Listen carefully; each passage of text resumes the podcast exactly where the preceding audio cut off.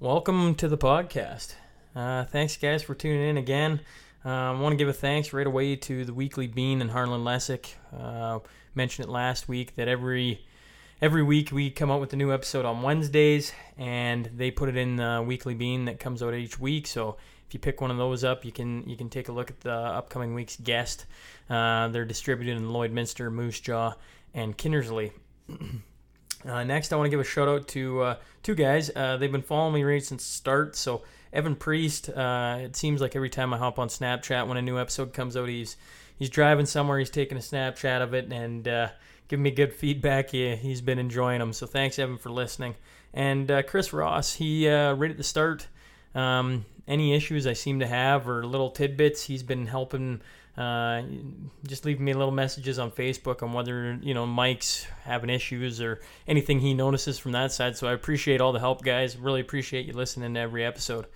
Um, if you don't currently subscribe, uh, if you're on any of the listening platforms, Apple, iTunes, uh, Google, Spotify, that kind of thing, uh, search Sean Newman Podcast, and then there's a subscribe button. So click on it, and that way, every time I bring out a new episode, it notifies you. You can get notifications on your phone. Uh, if you're on social media, I love it if you guys share, like, uh, comment, anything. Like I say, I try and get some shout outs on here right at the start of the podcast now for the people that uh, interacting with me. I love it. And like something you see, by all means, let me know. And then uh, this week we have Dwayne Diesel Paralat on. He is a goaltender who is from uh, Hillmond, uh, grew up playing his minor hockey in Lloydminster, and after that, he's been all over. Whether it's the Dub, Pro, uh, Senior, uh, he's got a he's got a very interesting story as a goaltender who's been pretty much everywhere. So, without further ado, here we go.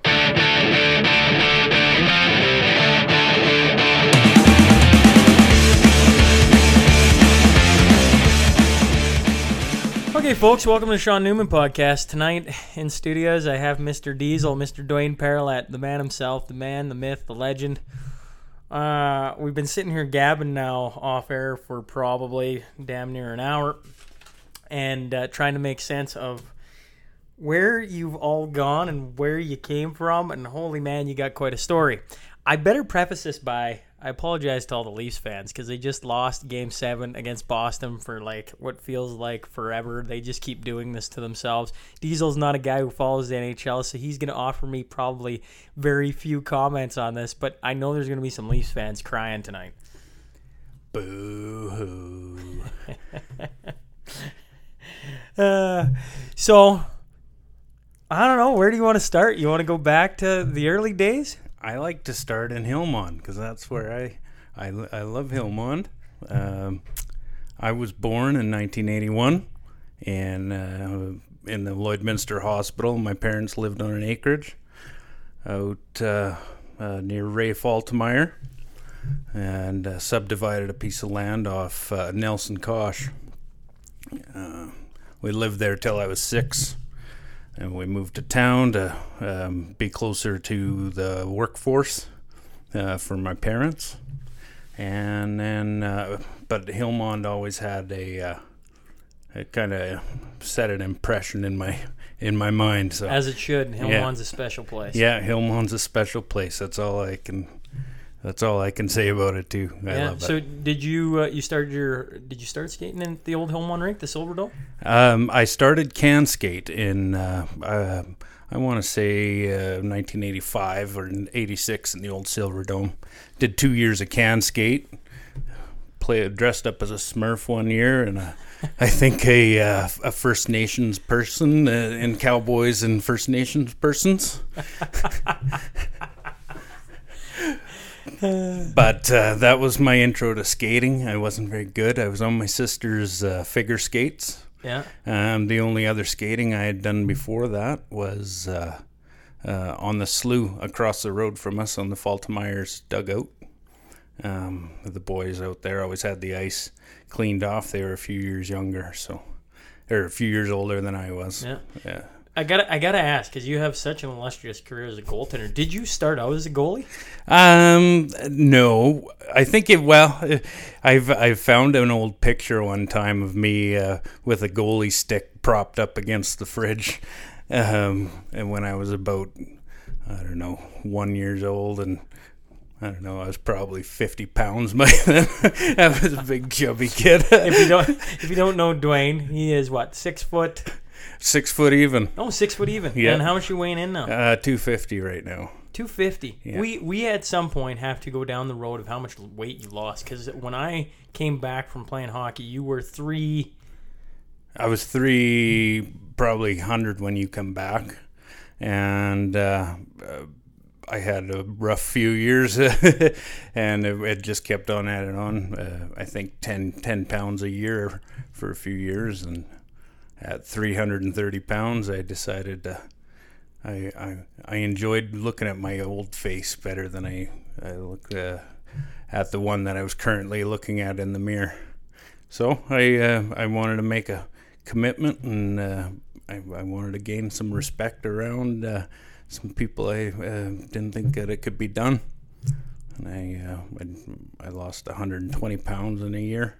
Yeah, and you and, were uh, like, kept her off. and you were dancing, man. You Yeah. were just like twinkle Yeah, toes. Yeah, uh, it was like I was, it like I, I had shed 120 pounds. It No was like kidding. I, I I was jumping every step of every step was a, a leap, and I could I could jump side to side eight feet at a time.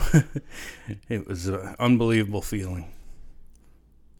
So you go from. I'm just trying to like equate this. So you went from 330 down to 210.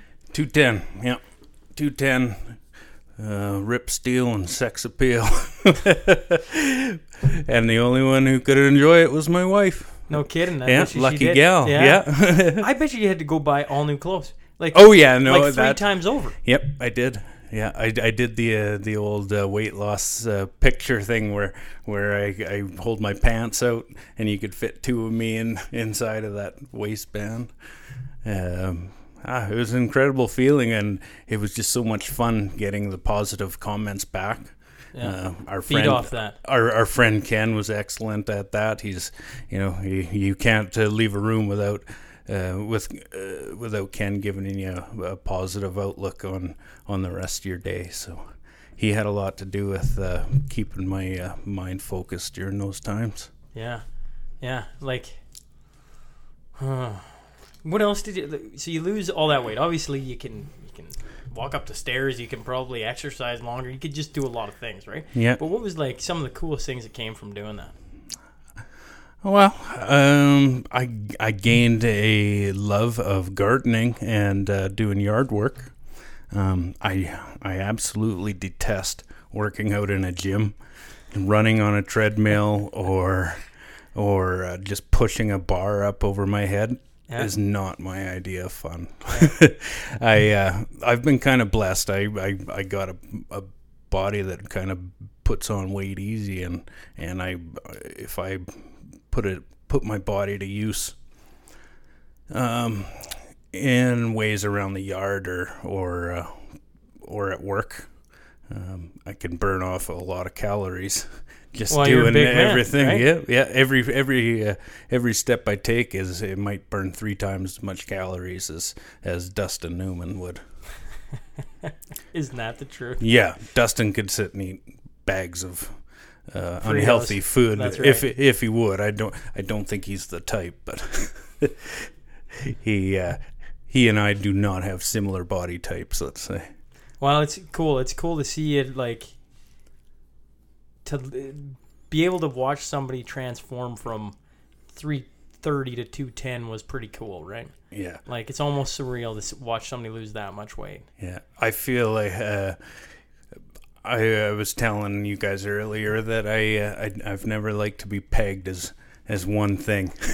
Yeah. I uh, I didn't want to be just the shot put guy. I didn't want to be the hockey player. Yeah. Uh, I was never going to be the best at any of those things. I, I I wanted to be known as the guy who could do ten things that uh, you just kind of look and say, hmm, "Wow, I didn't even know that was needed to be done." Well, maybe we should get back to it then. Yes. We were staring at it all before. I can lead us down the rabbit holes I do from time to time. So you're you're living in Hillmond. You're going to school there then? Went to school in the old Hillmond School um, uh, for kindergarten. Yeah. and uh, the year out, or the summer after kindergarten, my last day of school, they were backing up trucks and and wrecking balls and No and they were tearing down the school as as we were walking away.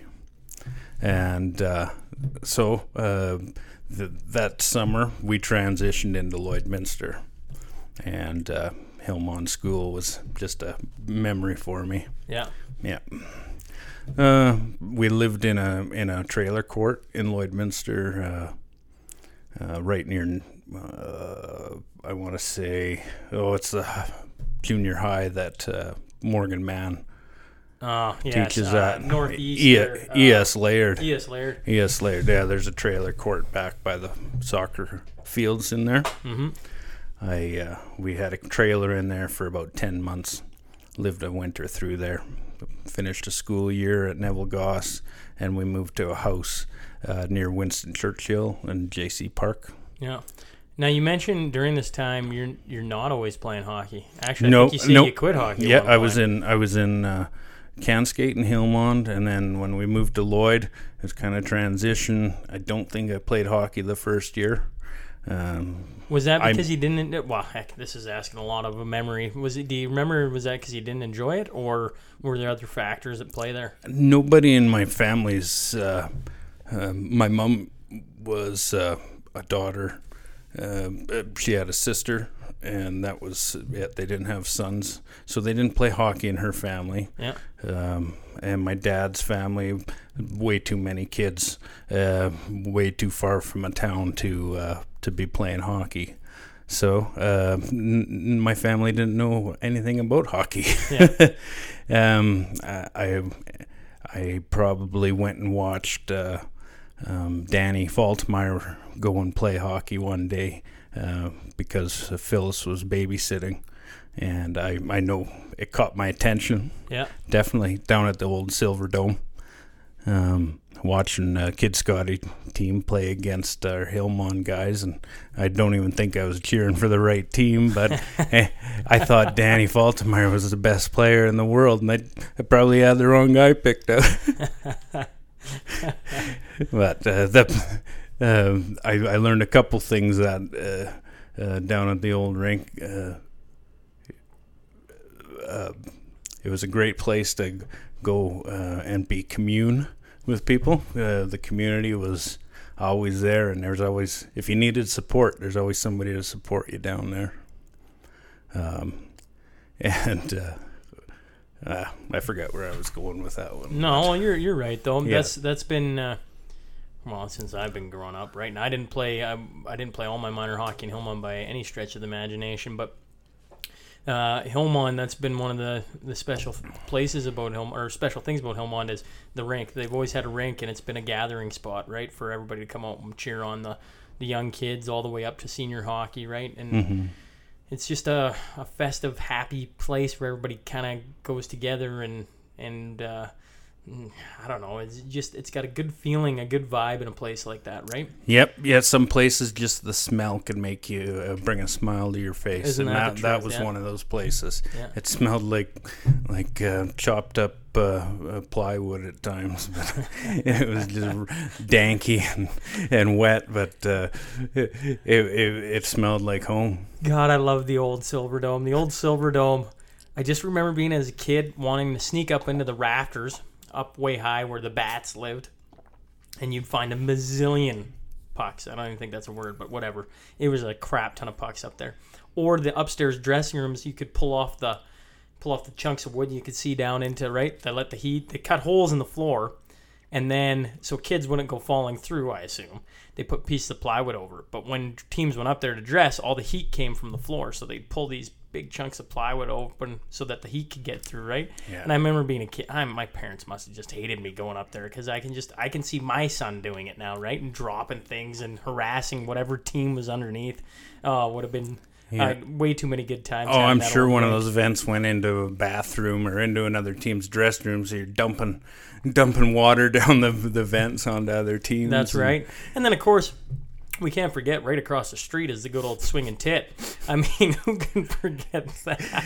Yeah, it started to get bad when everybody at the rink had a key for the for the bar, and you, you, you it didn't especially have to be open for you to go in there and make yourself at home. My the swinging tit for people who don't know that lovely name is the old name of the Hillmon bar, the nickname. I don't even know if it like it wasn't like it was posted anywhere, but that was what everybody called it, right? Yep, it was originally the Hillmon farmhouse, and uh, it it got some. Uh, it, yeah, look at it one way, it's uh, it, it's a fun nickname. Look at it another way, it really divulges a lot of, of what happened in that building some days.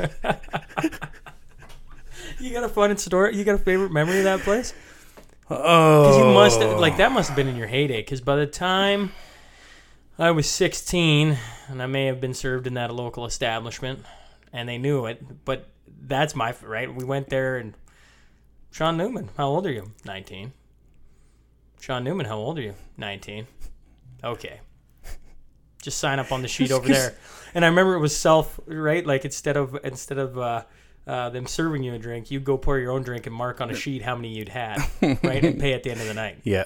Yeah, some people would put their bottle caps in their pocket or something like that. Oh, I got five bottle caps. Yeah, I must have had five beers. yeah, yeah, exactly. Or I bought a round of five or whatever.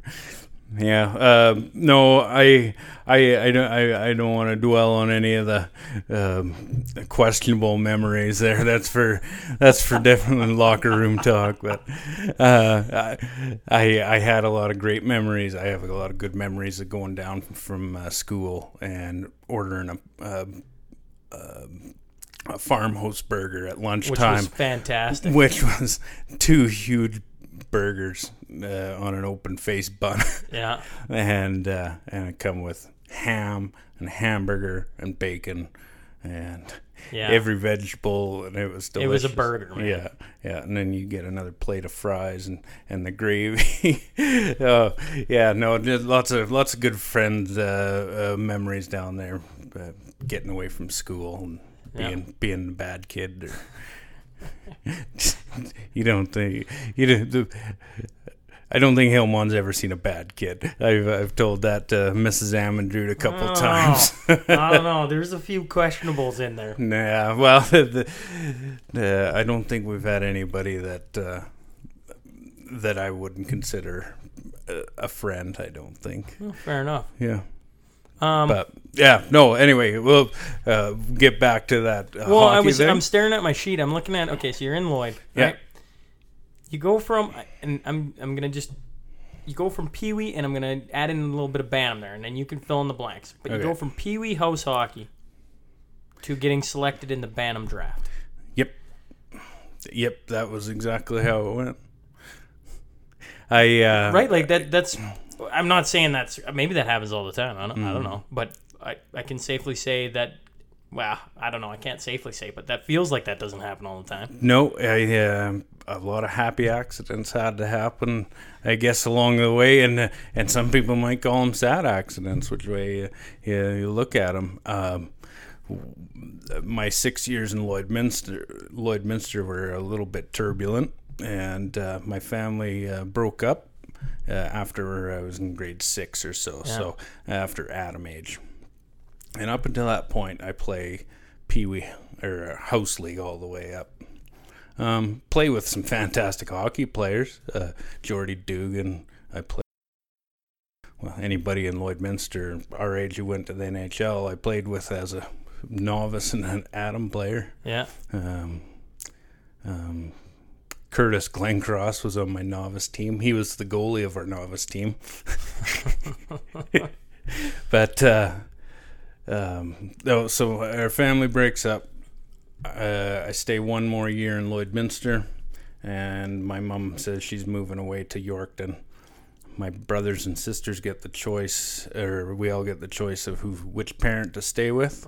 Yeah, right like i mean it's not it's not something you want to ever wish on anybody, but I think we were uh, our parents uh, asked us to make a adult decision, and and uh, they were okay with anything that fell. yeah um, I'm, I don't. I've asked my mom uh, how that went down. Um it's not not anything she could really put into words. it was just you gotta let life roll. Yeah. Yeah, But the what a- ups and the downs. What a tough decision for how old would you have been? Uh, I was 12 at the time. What a tough decision for a 12 year old to have to make, though. Yeah.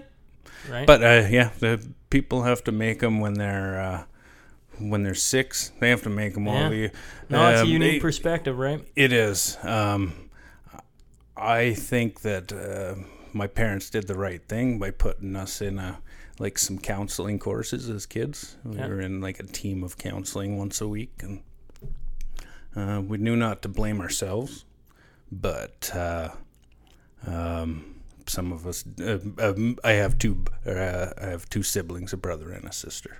So um, one of them. Um, he just wanted to be playing his uh, Lego games, and my sister took it really, really hard, uh, rightfully so. Yeah. We all take it different ways, and but uh, anyway, make a I long was- story well, I short, was, I was just, yeah, I was Yeah. just fortunate, right? I always think like you're Yeah. fortunate to come. I had five siblings, and my parents stayed together, and yeah, sure and and they went through their troubles. I, I'm Absolutely. certain of it. oh Uh, yeah, well, Um, I know nobody makes it out without being a married. I've, now that I've been through a marriage ten years, it's Yeah. uh, I have a lot of respect for anybody who can do it uh, for for a few years, uh, even. well, I actually think at times I go like, I'm waiting for those years, right? Yeah. Because I'm in year, oh boy, I shouldn't have brought this upon myself.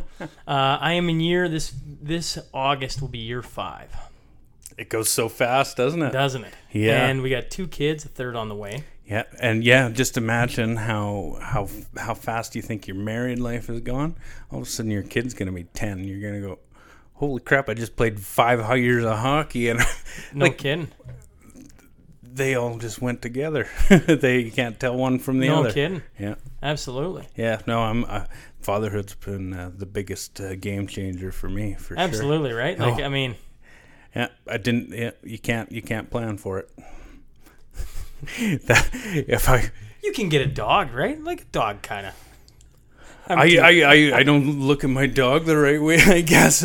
I'm teasing. I'm teasing. It took me a couple years to get used to the kids. My wife would probably tell you I, I didn't really, really jump right into fatherhood. I, she told me she was pregnant. I said, "Well, that's good. I'm glad. I'm, I'm really happy for you." I gotta go. I'm working. Well, I'm. Uh, you know, like uh, here's something about me when it comes to uh, pregnant wife. I, when Mel has been pregnant both times, I get in, I get like antsy. Like I'm like, uh, new kids coming. Got to get some. Got to get my nightlife, or got to get uh, some time with my friends out of the way because, like, when that kid comes, I'm I'm nailed down, right? yeah, And so then uh, I've gone.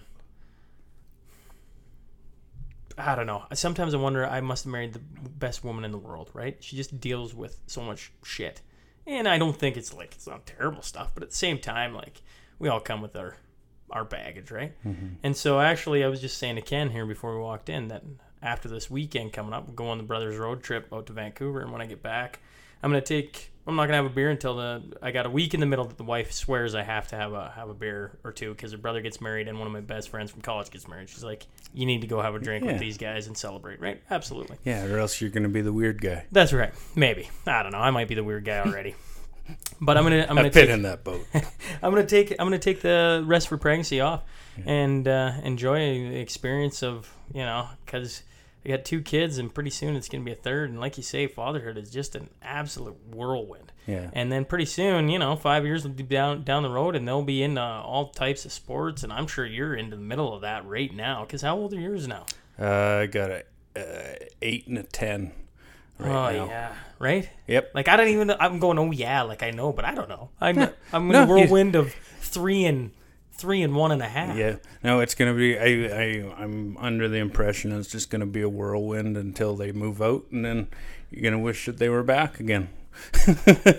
There's no way to keep up with us unless we all quit work or something like that. Isn't that right? Yeah. um. Oh. Yeah. No, that's a beautiful. You have a beautiful family, man. Oh no, well, right back at you, right? Like that's family life is a lot of fun. Marriage is is tough though when you have kids and work and everything else, right? Like Yeah. it's a lot of responsibility. It's good responsibility. Yeah. Yeah. Oh yeah. No, they- you never uh, you never know what you're made of until until something like that's on the line. You have to you have to be feeding people and and putting a house over their head for for 18 years. You kind of gut check there. Absolutely, right? yeah. Yeah. But- yeah. And you want to call in sick to work, but you're not going to call in sick to work because you don't need to, especially, well, I look at right now the oil patch and Lloyd and everything else, right? Uh, it's a scary little bit of time. I mean, Jason Kenney just got voted in, right? Conservative Alberta, but I mean, that doesn't take us out of the woodwork anytime soon. No, it doesn't make our oil any uh, uh, easier to get at, cheaper to uh, get to the to the markets. Yeah. It doesn't help us a lick right now. Uh, yeah, I, I, I I'm not. Uh, I was never uh, good enough in the oil patch. I, I never, I never truly figured out what it was like, what all took place in there. Yeah. so I, uh, I knew I was the uh, low man on the totem pole in the oil field. Uh, went into in 2008, and I thought, huh, I know that the RM might uh, might hire a guy to like bang posts on a on a fence line. At least I know how to do that. I was going to say newsflash. None of us know what we're doing in the oil patch. We just roll with it. Yeah, no, I, I really enjoy I really enjoyed meeting the people and stuff like that in the oil patch. Uh, great friends and stuff like that you meet along the way. a lot of those guys, I I think that they become bonded as teams, uh, just like we do in hockey. Absolutely. Yeah. Yeah, um, Well, I think I, I, I uh, where I currently work, I always get asked, "Oh, how's your job? How's you know, like, are you enjoying it? That kind of thing." And uh, my response is, "I love the guys I work with. I got this great group of guys that are, you know, as fate would have it, they're all my age or relative to my age within a five-year span." 85% of them all have young kids and are having young kids and are all in the same stage and that's a lot of fun to be around right they're all going through the same shit Yeah. you're going through right yep, and uh, to see a guy's look on his face after he's been all up, up all night feeding a baby or what have you you're just like oh yeah i know what Yeah, that's like yeah, right or yeah. oh crap that's coming. you need a me. you need a hug. I'll get you a coffee this time. You stay down. so shout out to the baker boys because they're a lot of fun i really enjoyed working with them Yeah. Okay. Well, I guess now you put me on the spot. I gotta say, hi guys at the RM. Yeah, Oh, RM five hundred two. Yeah. No, I love my workplace, and I tell you what, I think uh, working with the uh, the guys I work with uh, helps make me a uh, helps me in my uh, relationship with my wife, and uh, makes me a better father as well. Um, I've learned how to. Uh, you have to deal with people and uh, become small teams to make to make the things work in a in a place.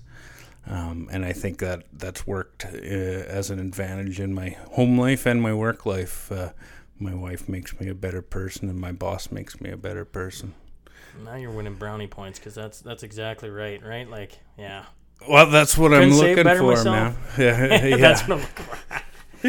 so you moved to Yorkton, Yep, moved to Yorkton with my and mom. by the way, welcome to a Sean Newman podcast. We just stray off the beaten path all the time. I apologize, right? I'm just that's what I do. I go down rabbit holes, and then all of a sudden you pull yourself back out of it. So you're you're in Yorkton. I'm in Yorkton. I tried out for the Double A Yorkton uh, Terriers Pee Wee team, and it's between. Uh, I, I'm doing really well. I'm, I'm showing that I can do. I can play with the higher caliber guys in Yorkton. Are you a goaltender at this point? Uh, yes, that that was my second year uh, Pee Wee, which was my first year full goalie. My second or my first year at Pee Wee was uh, uh, I played probably ten games out in the house league and uh, ten games in goal. Uh, so yeah, instead I didn't want to sit on the bench and in host league and not who who's gonna watch a goalie in host league play. No kidding. Uh, I wasn't away, not in the Archie Miller uh, rink when it was wind blowing through at 40 mile an hour. Oh, the Archie Miller. How cold is that rink? Yeah, Oh. there was still chicken wire on the on the ends. I remember playing in there, Yeah. getting hit into the chicken wire. Yep. Yeah. Um, and they had square nets, which I could not figure out. They had their their nets were just rectangles, uh, square corners. Everything about that place was weird, and it looked like you were walking into a into a jungle when you're walking into a dark hallway. And yet now it might be one of the nicer rinks in Lloyd. I've right? heard- They've done an heard that. amazing job on that place. yeah, oh, I've, I've heard a lot of people are proud of that place these days, Yeah. and rightfully so. Hey, Lloyd, uh, Lloyd's. Uh, they're serious about their hockey, man. Yeah, those the truth? rinks are full there. Yeah. But yeah, excellent to see. We have look how many people they have to look up to around here. Yeah. Yeah. Yeah. So back to Yorkton. So I tried. it's your first full year then of goaltending. yeah, yeah. My second year, uh, year of Pee Wee is going to be my full year of Goaltending. of goaltending. I had uh, I had been bought my first set of pads. Did you Uh, buy them new or did you get them? Uh, Uh, they were used, uh, I think, from uh, Tops uh, Sports. okay. um, or Sheps. I can't remember exactly, Yeah. but uh, oh, I got some new. I got some pads, and they weren't the brown ones. That was the first set of pads that I wore that weren't brown and filled with deer hair. These ones were black, black pleather, and and filled with foam. I laugh because the first set of pads I ever wore in Hillmond, you'd race down to there after school for practice, and the first person down there used to get to play, put on the pads in novice, Yeah, and you'd lift up them old storage things I don't know what to call, and all there was in there was them old brown pads. And Yeah. you'd strap those on, and they were heavy. As a kid, like you could hardly move in them. yeah. I'm pretty sure that the Lloydminster minor hockey had uh, cricket pads for goalie pads for the young guys. they, they just strapped on your legs. Uh, it just looked like you had sausages strapped to your legs or something like that. It was hilarious. But uh, the only time I've ever seen that is in cricket before. Oh man, and them are some ugly pads in cricket. Yeah, who's who's who's looking when it's keeping from breaking a bone? So you, you don't make Pee Wee Double A then? You Yeah, well? I uh, story of my life. I uh, I played the first month or two um, through the uh, uh, training part. The their goalie they're counting on uh, breaks his uh, um, Achilles. Um, he was kicking a football at gym class and broke his Achilles tendon, rolled up behind his knee, and uh, so I get to play a little bit longer with the Double A team. This double A Yorkton? in Yorkton. As the first time first year goalie. And I'm doing okay. They have a, a good goalie but I'm, I'm holding my own. And uh, um, so that team had Jarrett Stoll on it and had probably about five other future NHLers on the Yorkton on the A. Yorkton double A Pee Wee team and they got a first-time goaltender and they playing got a his first, first time goalie yeah uh, that team the next year, their first year Bantam, will go on to win the Bantam um, Western Canadian Championship. Holy moly! Yeah. Uh, and the the goalie from the Pee Wee team goes on to play forward for that Bantam team and scores the winning goal in in like double overtime to win Western Canadians. No kidding. Yeah. Do you remember his name? Yeah, Trevor Sekundiak. He was my roommate in Jacksonville. Paul. he was What? he made it. He made it to pro hockey, uh, and we were. He was my roommate, and he scored the first goal in that ECHL, and his name went in the Hockey Hall of Fame along with his stick. no. He went from goalie and baby double A, scoring the double, uh, the the Western Canadian um, game-winning goal. That guy, that, and he's a pro golfer now. Unbelievable. Yeah, I know. I've I know way too many amazing people for me not to be kind of weird. I I try to be a little bit like every one of them. They're so and I have so many awesome friends. Yeah. so, like your first year playing, Um, Full time goal. Full time goalie. Yep. Are you doing anything to like? Okay, I gotta kind of get better. Like, are you doing anything in the or the coaches helping you, or are you just naturally just learning kind of the ropes? No, I I think what happened was uh, I was new in Yorkton, and uh, living. I was first time on my by myself. It was my mom and her boyfriend in a house, and uh, I was alone. I get all the, I get all the uh, focus that I need, um, until I don't. of course, in my opinion, and then I, I get upset at the at the stepdad. But um, I think that I had I had what it what it took to focus. Hey, okay, this is what I want to do. I'm like I'm. This is I'm uh, maybe hyper focused on it. Uh, I'm gonna get just as good. I want to show these guys that I, I am good enough to play there. And I wanted the guys in Lloyd to find out that, oh, yeah, this guy went over to another town and he got to play double A because his name didn't matter in this town. Because that, that I always had that that feeling around around Lloydminster that oh it was just my name not being able to get me around.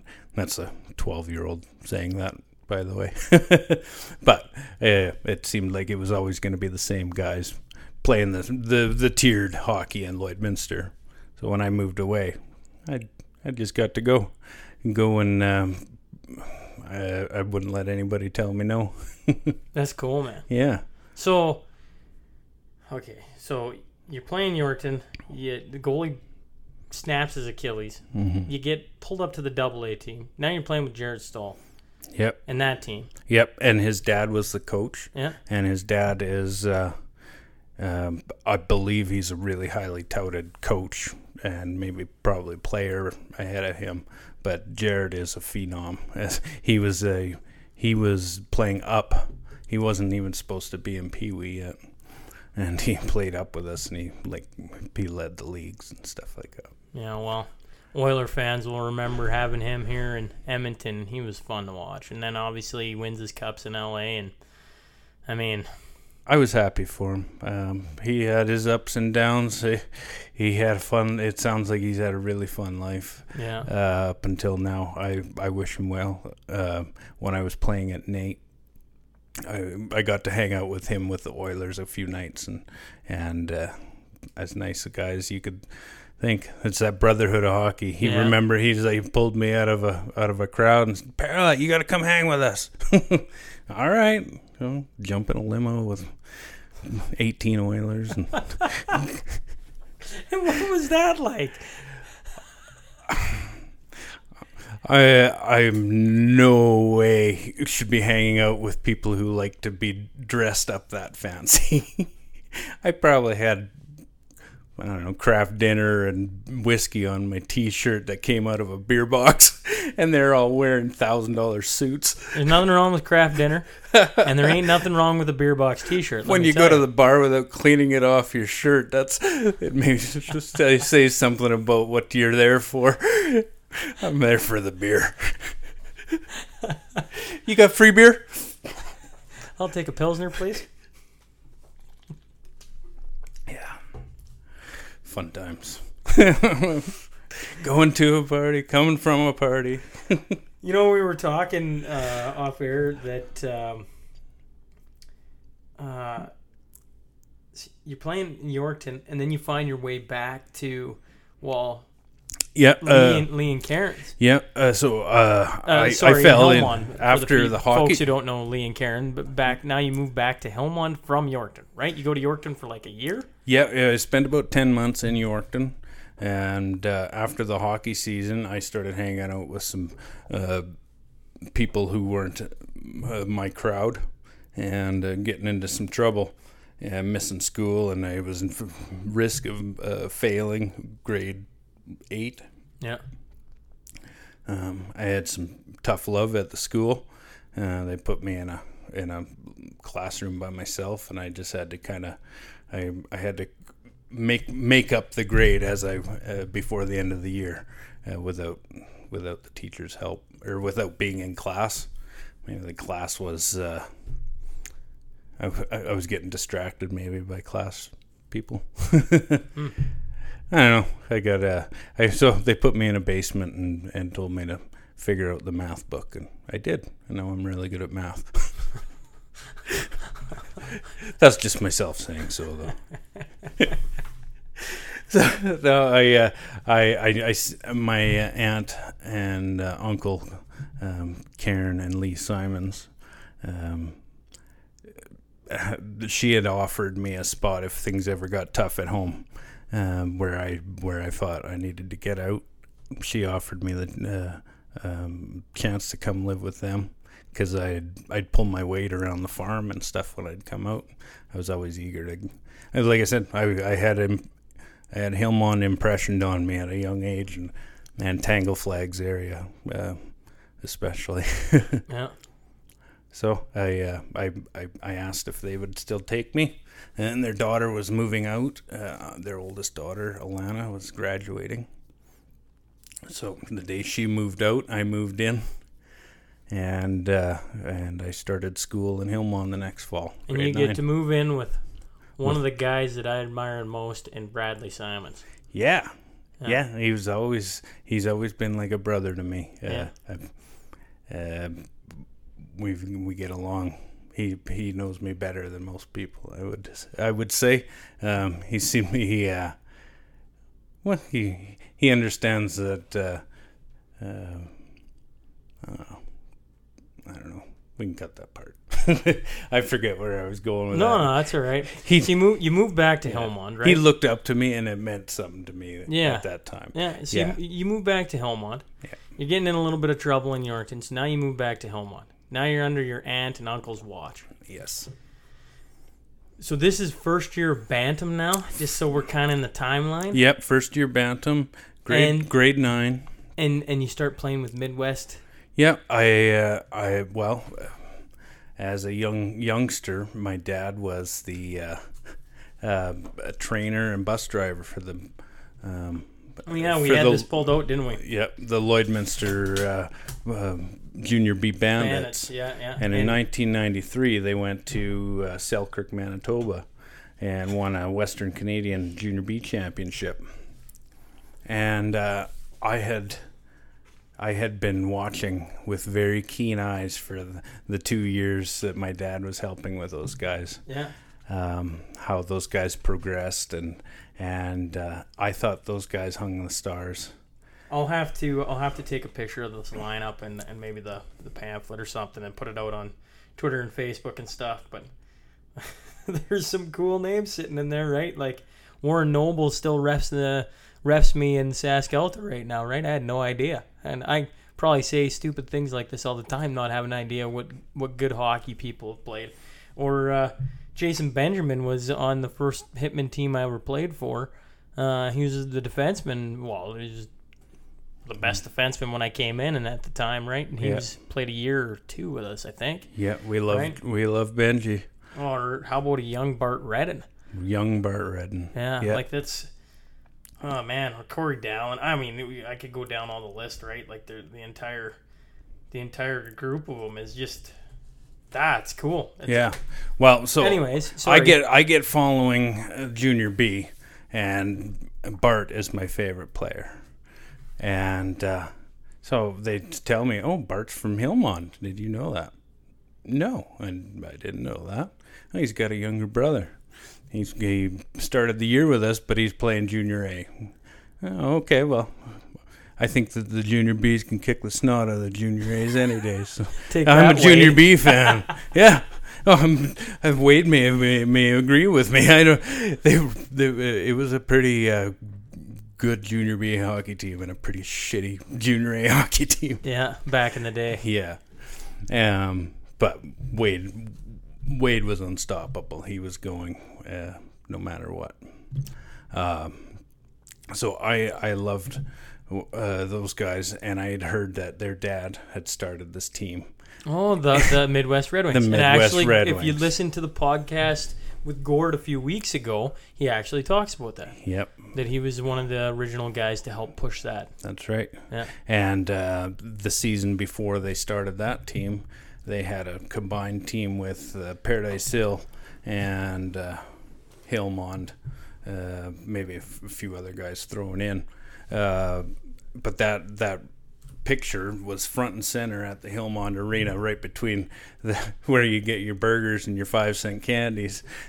Yeah, isn't that so right? I stared at that thing probably hmm, like the rest of us. yeah th- thirty hours in my lifetime, yeah. and just memorized So that's why faces. you wanted to go play Midwest, though. That was because uh, uh, Reddens had started that team and No uh. Newman's. Yeah, Oh, that's a really cool story. yeah, Yeah. Uh, so I I got there and not expecting to make this storied franchise team Yeah. and the Maidstone or the Midwest Red Wings, and uh, And then hey, you do hey, make hey, them. I make it. I, I couldn't believe it. It was just uh, Karen and Lee. Uh, like I, I was gonna be.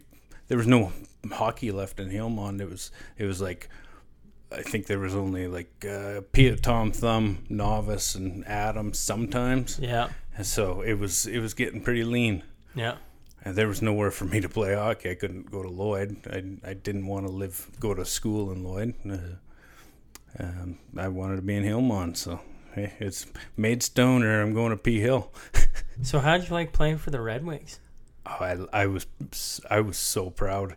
I was so proud to be a Red Wing, and Yeah. I'm not I'm not kidding you. I wore that jacket until I was uh, until I was out of junior for sure. Yeah. Uh, not until Colby Tenney made the Midwest Red Wings. I give him my Midwest Red Wings jacket. Oh, I love that team. Yeah. Yeah, yeah. Are they still going? Um, well, I see, it's it's tough to say because it's it's not one single organization. It's it's ten organizations over fifteen years or Yeah. whatever. I'm sure because there's Midwest girls hockey team that has nothing to do like it's not there's Yeah. no one office for Midwest. That's it's right. just whoever pulls together can wear these jerseys. I guess is how I understood it. I was looking through your timeline, and uh, I hope I'm not speeding this up here or jumping around too much. But so you play for Midwest, and is it your second year in Midwest when you play for Kent Staniforth?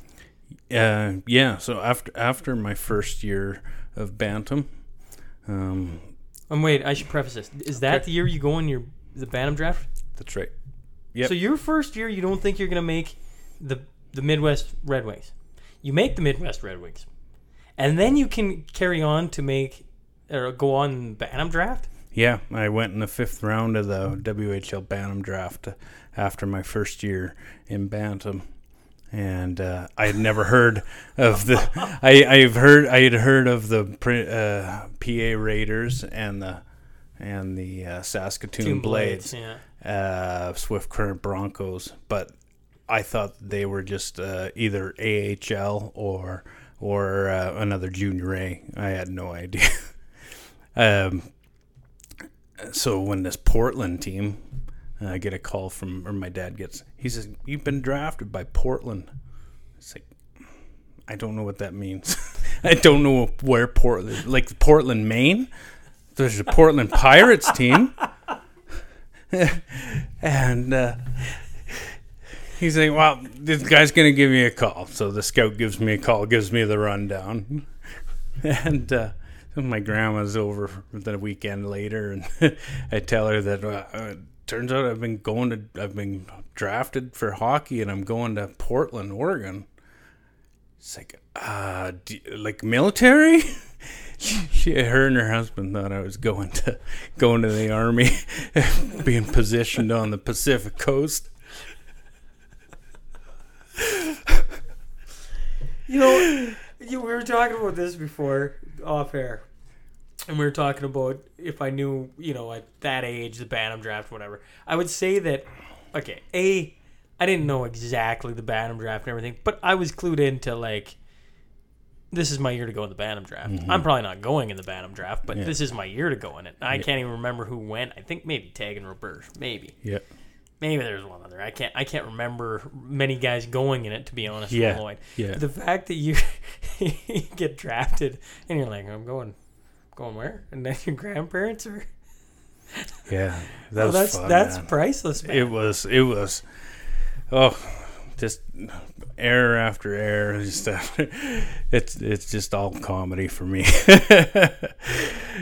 If, uh, you got to look at the fun things, man. So you, Um, get, you get drafted by Portland. Then. Yeah, so after a few phone calls, I get straightened out what this means and if this is a real thing. Because, well, here there's a team that wants me to take me away. I'm, I'm not living at with my mom. I'm not living with my dad. Where do we send mail for you? Who do we phone call? No kidding. yeah, so uh, well, we we we wiggled and we jiggled and we uh, they they asked me to be out in uh, Portland the next spring for spring camp. So do you remember? Okay, so for spring camp, did your dad drive you out there? Did you fly? My dad drove me out there. Um, uh, the Winterhawks hold a training camp in Kimberley, BC, Yeah. and they take over the mountain, um, the condos on the mountain, and we we train in their junior B uh, rink in Kimberley. So what Um, was that like showing up for that? It was incredible because I had no idea. I had been to Maidstone.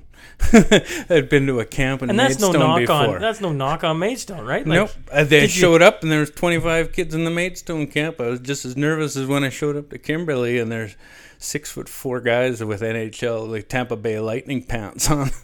Who was that? Ah, who was there at that time? Uh, I can't think of who had the Tampa Bay Lightning pants on. He, he may have been a European. Yeah. Um, yeah, I can't remember for sure. I know uh, Brenden Morrow showed up with uh, with his uh, uh, Dallas Stars stuff on. Yeah. It was just Oh, he, I was he- all in awe. He went on to have a pretty good career. yeah, yeah, um, the best leader I've ever seen in my life. Oh yeah. and uh, he he cared about everybody on his team. Just Oh, that's cool. yeah, beauty guy. Yeah. Did you um? So you have no idea what you're walking into. No, no idea what I'm walking you- to. My dad tells me that I should be wearing a suit uh, when I walk in to meet the coaches, and uh, like the the general meeting when you first walk in. Anybody who's been to a spring or a fall uh, camp or anything like that knows that you show up in your shorts and flip flops and your backwards hat, and you may wear a collared shirt if you're golfing that day. but mostly you look like a surfer most of the time. Uh, my dad thinks I should be wearing a, a crested shoot, a shirt and uh, and suit and just really make an impression. I say if I do that, I'm gonna have to burn it off of myself. The, the eyeballs looking at me in the middle of this room. Who's this brown noser? So did you wear a suit? Nope. I wore I wore a shirt. Uh, uh, I don't even think a collared shirt. Just flip flops and shorts. Yeah, I walked in there. So did you train? Uh, I I, do I, anything? I, uh, I, um, back then I was uh, kind of young and gullible, still gullible, just older now. Yeah. But uh, they they said come to camp in shape. You should be able to run two miles in less than twenty minutes, and um, Jeez, that isn't that not isn't that fast No. at all. Uh, well, that was the start. I think you had to be under whatever ten minutes. Or 12 I'm not a minutes. runner, and two miles in twenty minutes I can do. Yeah, my fastest mile ever was uh, like five fifty nine. Yeah. So yeah, no, you can you can do two miles in twenty minutes at a light jog, Yeah. and that's all you need. Just get the blood. So were you doing like were you working? You said you didn't like working out. So were you No. working out? Were you running? Were you? uh, Because I I don't think at that point in time there was ice sitting in Lloyd or anywhere where you could go skate. no summer hockey back then. Right. um, Saskatoon had had a, one or two rinks open year round. Uh, I think the university one stayed open in Saskatoon if you really were hardcore. Yeah, but you weren't doing that. Uh, not yet. No. but I I would run down to Cautious and back from Karen and Lee's. I'd run to uh, uh, whatever. I'd mark out the grids and, and run two miles. Or Bradley would ride his bike beside me. uh, and Crean Tanny's kids would show up on their bikes, or or uh, they wanted to see how fast I could run, so they'd be running beside the car and, and seeing if I could break thirty kilometers an hour or whatever the heck it was. Yeah. That's cool. Oh yeah, I was. Uh, So- there's always some some fun thing to to do to make you think you like you're not working out. That's right. yeah, So you go through the spring training camp in Portland, yep. I go through the spring and training that is an camp. eye opener, I assume. I it was like I said, you walk in and there's there's guys who were going to NHL camps and and have just come back from NHL camps. How old are you this time? 16? Uh, 15. 15. 15. Yeah. It's gonna my first camp. Uh, go in there and there's guys talking about shaving their back and stuff like that. And it's like, are you guys kidding me? I'm still trying to freaking grow a mustache. They're they're they're shaving each other's backs and uh, yeah in their off time, talking about millionaire things. but oh, I made lots of good friends out there. One one name uh, that really stuck out to me during those training camps was uh, was a player, and his brother was a goalie, and his brother was about to make the team, and uh, oh shoot, now I'm gonna I'm gonna blank on his name, uh, Jason LaBarbera. Jason LaBarbera, the he was an NHL goalie. He was an NHL goalie Heck, for a very long even- time. I think he even played for the Oilers, didn't he? I he may have finished his I career. think he had a cup of coffee with the Oilers. He, I think he had a he finished his career possibly with the Oilers, but a, a lot of time with L.A. and uh, New York Rangers, I believe. Okay. Um, excellent fella, guy couldn't. Uh, he was the he was the backup goalie when I come into Portland, and moved himself up and and put himself in place uh, perfectly. Just just. Uh, to be the next big goalie because he he had the size and he just had to work on his angles. Yeah. he, he had the right people show, showing him Showing him the ropes. show him the ropes. Showing him the way. The, the guy who was the goalie ahead of him, um, he had all sorts of fanfare, but no size, and he couldn't make it out of the AHL. Um, but probably ten times the amount of try and and talent, but and it's the big guy that, that wins it. So that, that he he he taught me a lot of things about goaltending. Um, that LaBarbera did. Did. yeah. Yeah, he had uh, he had the mechanics of it early Yeah. and showed he, he let that on to me. So But his brother was my best friend at camp.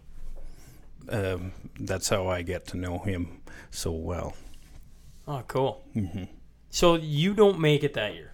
I don't make it. I go into camp. Have you ever been into a camp and you go, you say, "Oh, coach, you know, I had an excellent camp. Thanks for taking your time with me." And he's, "Oh, are you are you leaving?" it's like, "Oh, I thought you were sending me home. That's what this was about." It's like, "Well, yeah, no, you should go go play play some hockey this year." If you if you want to stay a few more days, you're welcome to stay a few more days if you want to go. they won the Memorial Cup that year. Yeah. I just sent myself home.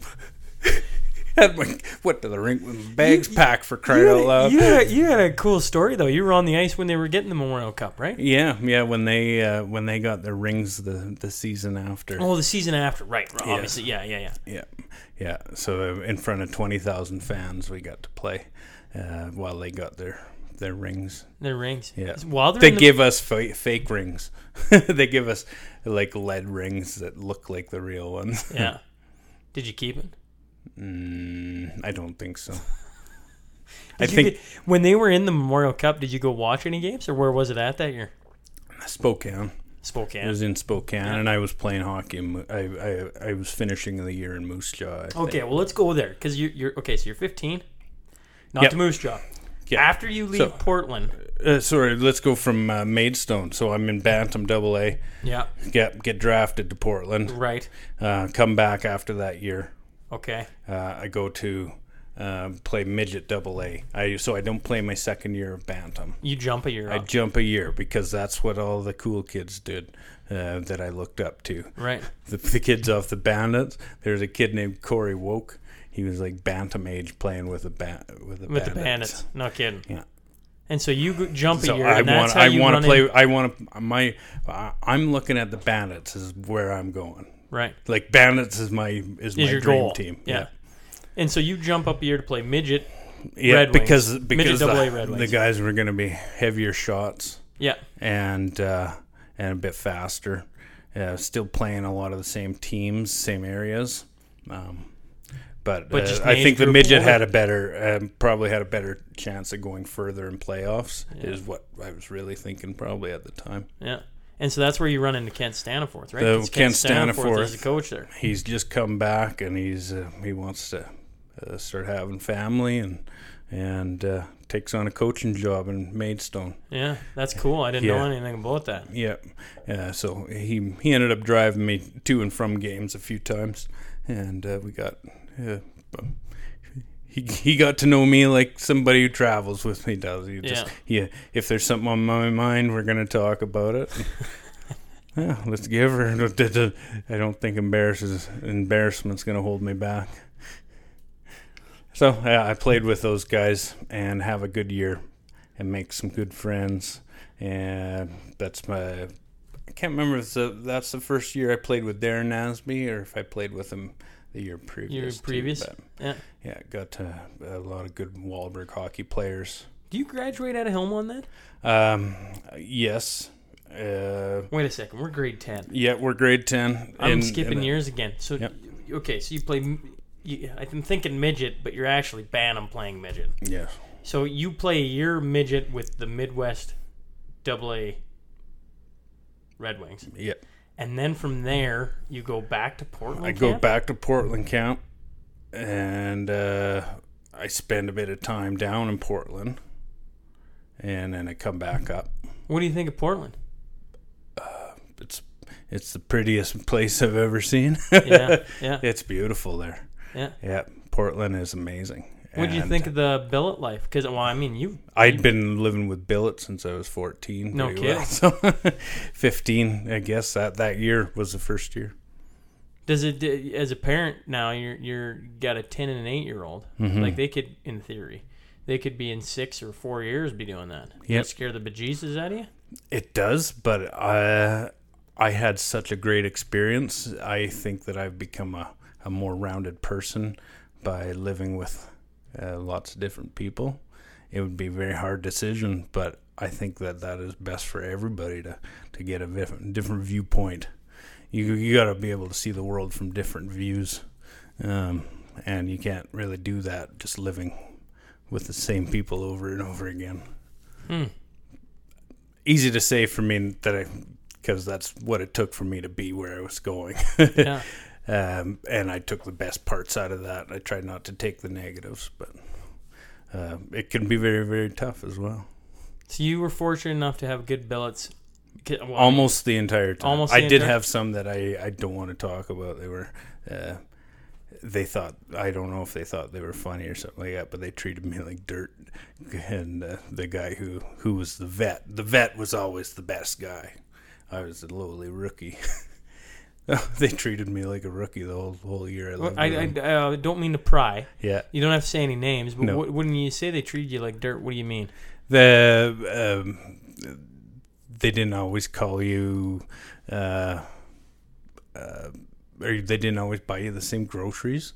Maybe they didn't if if they were having family time or something like that. They didn't always call me at the. I I just I just Belittled, got treated. Yeah, yeah, I got treated differently uh, than than the other. That'd be tough to live in. Yeah. I I would talk very highly about. I I only billeted for three years with the same family, and I Mm-hmm. They became. We were talking last week with Cowboy. We were talking about it, and uh, they just became like my second family. Right? They, they were Yeah. Mm-hmm. amazing people. Still are amazing people. Still uh, got to run into them this past this past year, and still the same people. They're unbelievable, right? Yeah. And I was very fortunate to. Uh, to find people or get placed with people like that, right? Yeah, The Lane yeah. family. So we're talking about playing midget out in Midwest. Sorry, folks, we took a little quick little uh, pee break slash. It's hot in this podcast studio tonight, so uh, Sean now has his pants off. I'm sitting in my boxers currently, and let me tell you, I feel a hundred thousand times better. So that's all a nice visual for you. This is why we don't have video on right now. It's just uh, my lovely voice serenading you. But you're sitting there playing Midwest Red Wings. You're getting coached by Kent Staniforth, midget. Um, you say it's a good year, right? You're up as a Bantam kid now playing midget. So after that midget year, you go back to Portland, I go back to Portland training camp. and this is where it starts. If if it isn't kind of a twisty turny story right now, this is where it gets really twisty turny, right? Like That's right. so, you go back to Portland. I go back to Portland, uh, go through training camp, have another good training camp, Um, I may have. Uh, uh, I used to like to play the puck a lot and uh, and maybe set set a guy up for for a hit every now and again. He thought that a goalie wouldn't wouldn't protect himself, but I'd lay out the big guys out there, and I may have uh, hit the first round guy, and I didn't. Who was uh, that? Uh, uh, his name was Ken Davies. That's it. Ken Davies. Yeah, First round draft pick? he was a first round draft pick. And you laid him out. Yeah, I laid him out behind the net in uh, like a scrimmage game, Yeah. and he was upset. And I think his uh, agent may have told somebody about it. But anyway, So I- what? So what happens? They just cut you then? yeah, no, I they, they said, hey, good camp. You, you you go to these couple guys. These are where we'd like you to play. If you can get on here, get on there. So they're the ones who tell you to go try out in. Uh, well, I think you say you're in Tisdale at one. Yeah, actually, yeah. I, they wanted me to play in the Saskatchewan League, and uh, um, I didn't want to go to Battleford and uh, uh, PA. Um, I wasn't too sure about. Uh, and I had some family, or my mom's boyfriend had some family up near the Melfort area, and uh, they they they were very nice to me when we were together, and uh, so I said, oh, I'll go up near those people, and yeah, maybe I could stay with them while while I play hockey. Well, I go up there, and uh, and I end up staying. Uh, for a little while, and that was the first time I got introduced to staying with billets. Yeah. Uh, met a nice family named the Abbotts. Yeah. Uh, Dale and Brenda Abbott, I believe they were. Yeah. Um, uh, they had a log house on the outskirts of town, and they, they were kind of new to billeting as well. Um, so uh, we were a good match for each other. Uh, uh, I stayed in Tisdale and went to school there.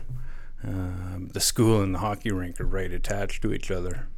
And there's another case of they kept three goalies on late through the year. Um, after I don't, I can't remember if it was because of an injury or if we were just kind of that close. But they kept me until after New Year or uh, after the uh, uh, Thanksgiving break, which is pretty late for keeping a goalie who should go find another place to play. Um, so I uh, I stayed in Tisdale until after the uh, Thanksgiving break. Come back to Lloyd uh, after getting cut from there, and uh, I have no idea what I'm gonna do. Start making phone calls to the um, midget team in Maidstone again, see if they're gonna go. Um, uh, they said if I'm um, depending they're changing the living rules so i may not be able to play in maidstone but i might have to play in lloyd um, you know how, how minor Yeah. hockey minor rules kind of rules change worked. Yeah. Yep. So uh, I I really was in kind of limbo there, and all of a sudden, uh, my dad said, "Well, you can't go in. Uh, you can't be just not playing hockey and not going to school." So he took me to the Lloyd comp one morning, and I got registered for school. I was going to start going to school in Lloyd, and I thought my hockey career was just going to be. Oh, it was just a f- quick flicker, and I was done. But uh, I got a f- I went to school for the morning classes at the comp. Went home for lunch.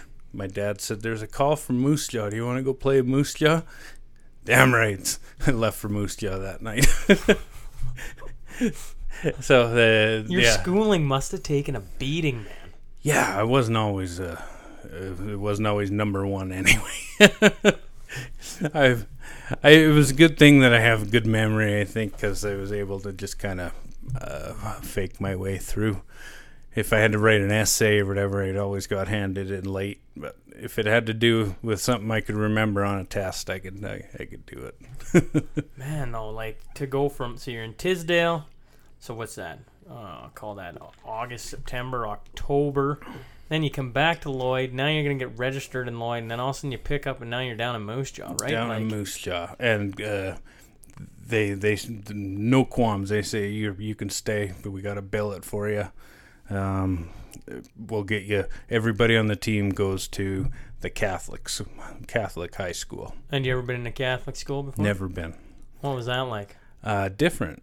Yeah. Yeah. Uh, we had we had some teachers who who really took the Catholic faith to the classroom, and we had other ones who they were just happy to be teachers. It didn't matter where they were. Yeah. But uh, yeah, no, the difference was uh, noted noted there. So what do you think of Moose Jaw? um, I'd always been interested in Moose Jaw. That's where my mom hails from. Oh, okay. Okay. Yeah. Um, my my grandma's family's uh, from uh, southern Saskatchewan. I moved up to uh, North Battleford when my grandma was youngster. Uh, my grandpa's family's from Paradise Hill. Uh, they uh, when my grandma and grandpa get together, they go to Moose Jaw, and my grandpa works in the uh, uh, mental hospital down there. Holy man. Yeah. Uh, I don't remember what my grandma did, but they're down in Moose Jaw. Raised two girls uh, down there. Everybody moves back to Paradise Hill and Hillmond area after they get married. Uh, after the girls grow up, so my grandma and grandpa moved to Paradise Hill. Karen gets married to Lee, ends up where they're at, and my mom gets married to my dad, and they end up in Lloydminster Right. quick shout out to Hillmond. Yeah.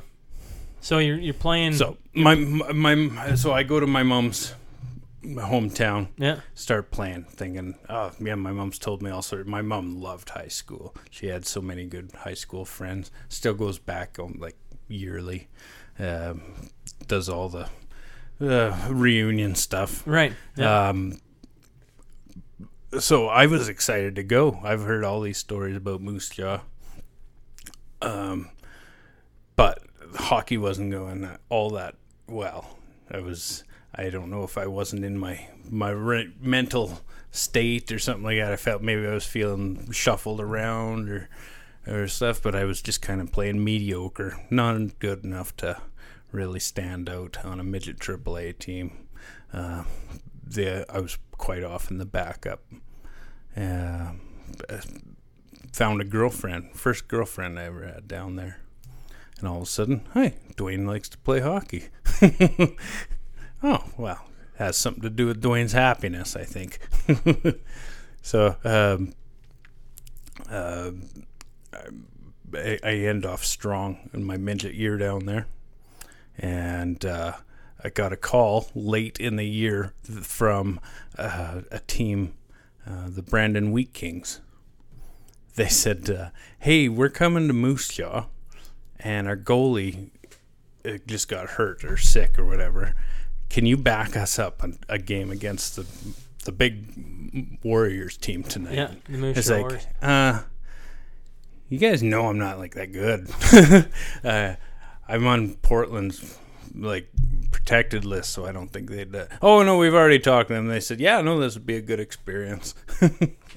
so I, uh, I, Brandon shows up one night, and I, I got to go skate skate around with the with the big boys. Uh, in a in a in a re- league game, not just exhibition game. So my first real exhibition game, or my first real game, Dub game dub game, comes from the Brandon Wheat comes Kings. from the Brandon Wheat Kings. I tell you, it's a it's a mystery how all this stuff falls together. Ah, it's just like Yeah. So, but back at those times, they were doing uh, in Moose Jaw. They do her. They do her good. They they'd have like hot hot stoves and stuff. It was just like after a football game. There'd be fans huddled around a dressing room in the basement, and they'd all be kind of arguing about different points of the game and this. They did this good. They did that good. The coach should have done this. It was they and they they used to pre they do the warm up separately. So one team would go out. uh, And for 20 minutes, We then were the other team. this. Yeah, yeah, yeah. So you I'm, remember I'm, then. I'm way up on your club podcast, Sean. yeah. So so so you remember then being where they had separate warm ups. They'd send one team out, they'd do their warm up, and then they'd send the other team out later, and they'd do their warm up. Yep. How was that getting ready for a game? Like It was out- weird because you you uh, road games were better than home games because home games you'd go out first and and then, then you you'd have sit to sit there for 40 three quarters minutes. of an hour, and uh, you, you just get undressed again. Yeah, so um, it, you'd you'd have to refocus after warm ups. and keep riding the bike and stuff like that. It was a mess. Oh yeah. Yeah, it, it couldn't have been cheap to keep the like they they must have just blew money everywhere back then just to put the show on, right? Yeah. And you say you talk about this hot stove where the fans are down. What do you mean by that? No, uh, the Moose Jaw Warriors used to put on so uh, they'd have the games on. Every game was on the radio. Okay. So and then in intermissions they'd have an intermission show. Okay. And just like Hockey Night in Canada, but over the local radio. Uh, so they and after every game they'd have a like a hot stove or a round table of pick the five uh, old players or or what have or, you or what have you. They'd get five guests in and, and discuss the game, and it was really it was really it was an experience to go to a Moose Jaw Warriors game or uh, really any of those uh, Any of those games. teams, yeah. yeah, They they try to make it the the experience as close to the big time as as they could. And that's really cool. Yeah, yeah, yeah. Well, look what we we try to do in Hillmond. We try to give them the best experience possible uh, that we can offer, uh, just with a little Hillmond spin. That's right. Well, that's absolutely right. Yeah. No, that's that's our. I couldn't say it better. You're exactly right. That's Yeah. what we're trying to do. yeah, make it our own. But uh, yeah, So. so yeah, I get to you I get to keep play. throwing these gems out. So I you get to play one game with Brandon, and you just, you know, like Yeah. You, you just flick on a switch almost, and all of a sudden you're this goaltender that they just they just get to call up. That's how it felt too, because I I didn't feel worthy to be down. They're like, "Ah, these my dad's spending on like three hundred bucks a, a month paying the billets for me uh, to stay down there, and he give me a, a car to wheel around an old Ford Tempo. oh wow. um, but that's I don't know. That's what it took. Yeah. Um, I, didn't. I, it definitely wasn't conventional. My ride. Uh, Anything but I wouldn't. but. Yeah, but I wouldn't change it. It- Like I say, I get lots of different perspectives on on uh, on events. Well, you're about to pick up into some like if you competed in one of these things, Yeah. it'd be considered like lucky or on a good team or whatever. But you go okay, so you go from playing Moose Jaw, and then from Moose Jaw, you somehow wind up in grade twelve, playing for the PA Mintos, right? Midget AAA. Yeah, yeah. So uh, from that, uh, from that um, year where I ended off strong in Moose Jaw, I ended up uh, going to the Portland Winterhawks camp again. Have the strongest camp I had, and uh, and I make it. I'm I'm I'm on the team. So you make Portland. I make Portland, uh, with the with the third goalie. We're still gonna battle it out for a while because uh, LaBarbera's having some knee problems, or he's going back and forth to New York, or whatever. I forget what the reasoning so was. who- I was flying back and forth um, um, at the end of the year to go from Portland and PA uh, because they were going through goalies so fast. But uh, so to start the season, I start off in Portland. I'm there till after New Year's again, or Thanksgiving. after Thanksgiving. After Thanksgiving. Yeah. Uh, Thanksgiving, they say, listen, the PA has phoned me. They said they can give you 60 games this year. Yeah, we'd be dumb not to send you there and let you get some. Yeah, you're just gonna be getting like ten games here, and you're not gonna, you're not gonna. We got two 16 year olds that are gonna play ten games each, type of thing. Uh, so, so I I went and uh, turned out, uh, PA's hosting their Canada Cup this year. which is now the Telus Cup. Sure, Yeah, midget. Well, essentially midget, AAA national uh, championship. National championship. So what that means is, no matter how you kind of finish out, you're going to be hosting this tournament. Well, no different than a host for the Royal Bank Cup or what have you, right? Like you're Yep. you're walking on a team that's going to get national looks. You're going to have all the scouts in the world just sitting there. Yep, yep. So um, Portland thinks that's a, a good opportunity for me. Um, either it's going to uh, develop me further for their use, or it's going to make me better trade bait. Right. So I go and I'm playing in in PA AAA midget, and start playing in a few tournaments. and um, of course my confidence is really high. I'm coming from a WHL team. I'm going to play midget AAA. Um, uh, my confidence is, oh, I was just robbing NHLers. I'm gonna, uh, this is gonna be a cakewalk. But as always, you can have rec hockey games that that just make you pull your hair out. Sometimes, uh, hockey is a weird sport where anybody can can score at any time. Uh, so, um, you, play, playing uh, uh, start playing for tur- in tournaments with uh, the Mintos there. Uh, we have one big tournament that's an international tournament. yeah, we are talking about this, yeah. Yeah, in November. Uh, so that would have been like Oh, 1998. And what is that called again? Uh, they called it Ice Mania. Ice. Mania, that's yeah. right. So I think it was about a 16 team tournament. Uh, a couple from the U.S., a couple European teams, like a Slovak traveling team and a Czech uh, uh, traveling team, and uh, they all come to PA and we play play games. And man, I, I, I, I our team's doing okay, but not great. And I uh, I ended up winning some award at the at the skills competition that they had at it. Feeling pretty good about myself, and uh, Yeah. uh, all of a sudden, yeah, oh, I need to fly back to Portland. There's uh, there's been an injury. So what does Portland just pay for you to hop on a plane from where Saskatoon? Yeah, they'd uh, they'd pay uh, they'd pay my billet to drive me to Saskatoon, and they'd fly me to Portland. First time I've ever been on a plane. Somebody just dropped me off at the airport and said, "You got to go. Uh, you find a gate that says Portland, uh, and then you go." You must have thought you were in the big time. I thought I was gonna get lost in the in the world. I thought I was gonna get left in Denver airport somehow. so yeah, um, never been in an airplane before. They dropped me off at the airport. What did Figure you out think? the what, way. what did you think of your first airplane ride?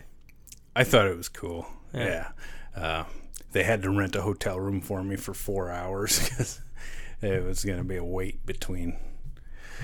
Uh, they were just I, to watch them. Somebody spend money on you, Yeah. like it's nego- not like it doesn't matter. Um, it it feels good for your confidence. I think. Yeah. Yeah. Uh, so, and I was just taking it in.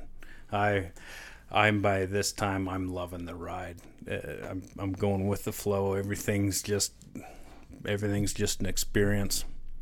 Um, so I, I fly down there, spend another two, three weeks, and then uh, the uh, goalie situation straightens out again. Um, I come back, PA or to uh, to PA, and it's time to go to the Max tournament. I gotta ask before we get into the max.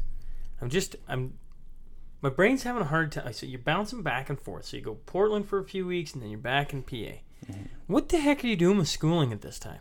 Because this is your grade 12 year, right? That's my grade twelve. Yeah, yeah, grade How did- twelve year. How do you, do you even are you showing up to classes? Are you I don't remember. that's that's the best I can tell you. Um, I don't think I had real strong grades, but I uh, I was I was keeping how can you though? Like you can't even beat yourself up about that. Like you go, can you imagine walking into Portland going, "Well, I'm only gonna be here a couple weeks, right?" Yeah, like yeah. I mean, and the teachers back there aren't gonna know any different, right? So like, Yeah. I mean, unless you get on a run and all of a sudden you're you know staying with the big club. Yeah.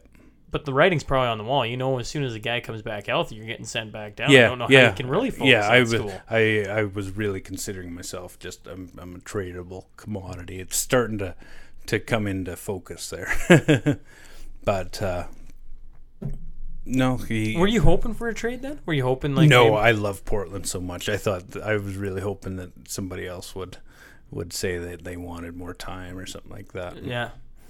I love Portland, but uh, things changed after the coach. They they had a coaching change after they won Memorial Cup. Their coach went down uh, to Nashville. Who was that? Brent Peterson, um, excellent, excellent coach, and does an excellent job for Nashville still. I believe.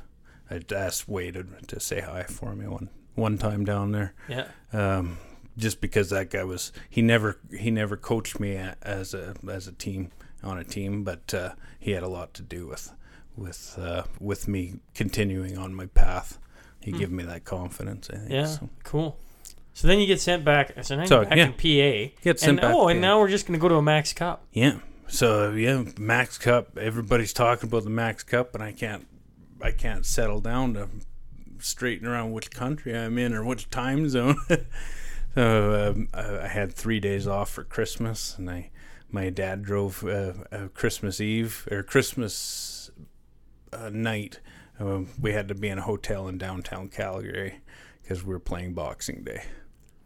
Right, and if you don't know, like the Max Cup is an invitational midget tournament in Calgary, and I was talking about this with Shanker. Like it's, it's probably, I mean, the Air Canada Cup, the the national tournament. This is rivals it almost, right? Like this is the best teams from midget teams from all over the world get invited to. And I forget how many teams are in it. Twenty.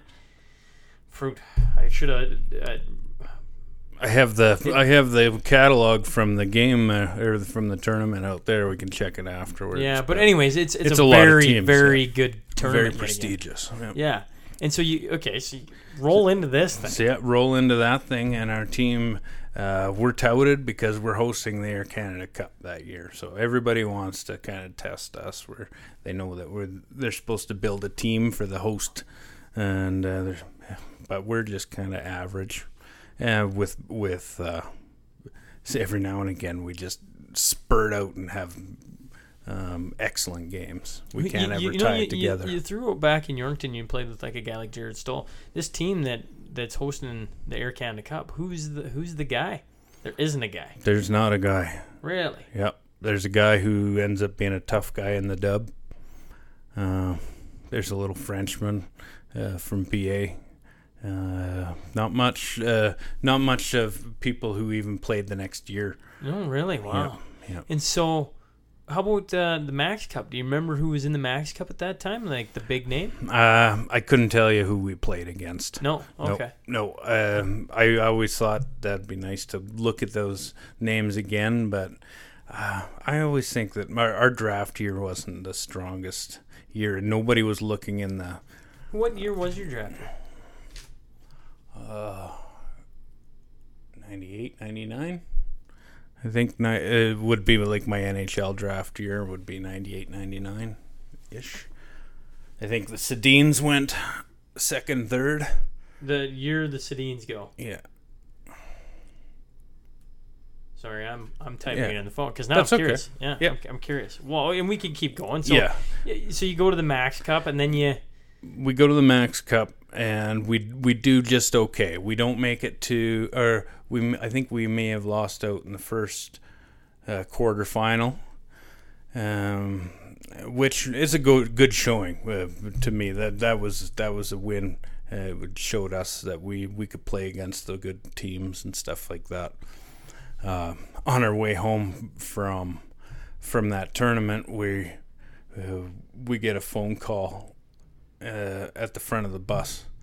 Uh, the bus driver had a phone, a bag phone. Yeah. They said, asked where where where our team was, and we said, "Oh, we're like Oyen." Oh, well, your goalie has uh, made himself onto the onto the All Star uh, squad for the tournament. Can he show up at the rink tonight? Uh, we're in Oyen. We're not coming back. So you actually made the So, All Star team? I made the All Star team for the Max, and I didn't get to go. no kidding. Yeah, yeah, but uh, like uh, all full of stories like that, man. You were talking about your draft year. Okay. Mhm. So you weren't you weren't kidding. It might have been. It was a weaker. Oh, a billion saying that. Man, Sedins are the only ones that really stuck out. man, did the Canucks ever steal a trade there? Right? Because how good were the Sedins? Yep. Right? Yeah. So first overall that year was Patrik Stefan.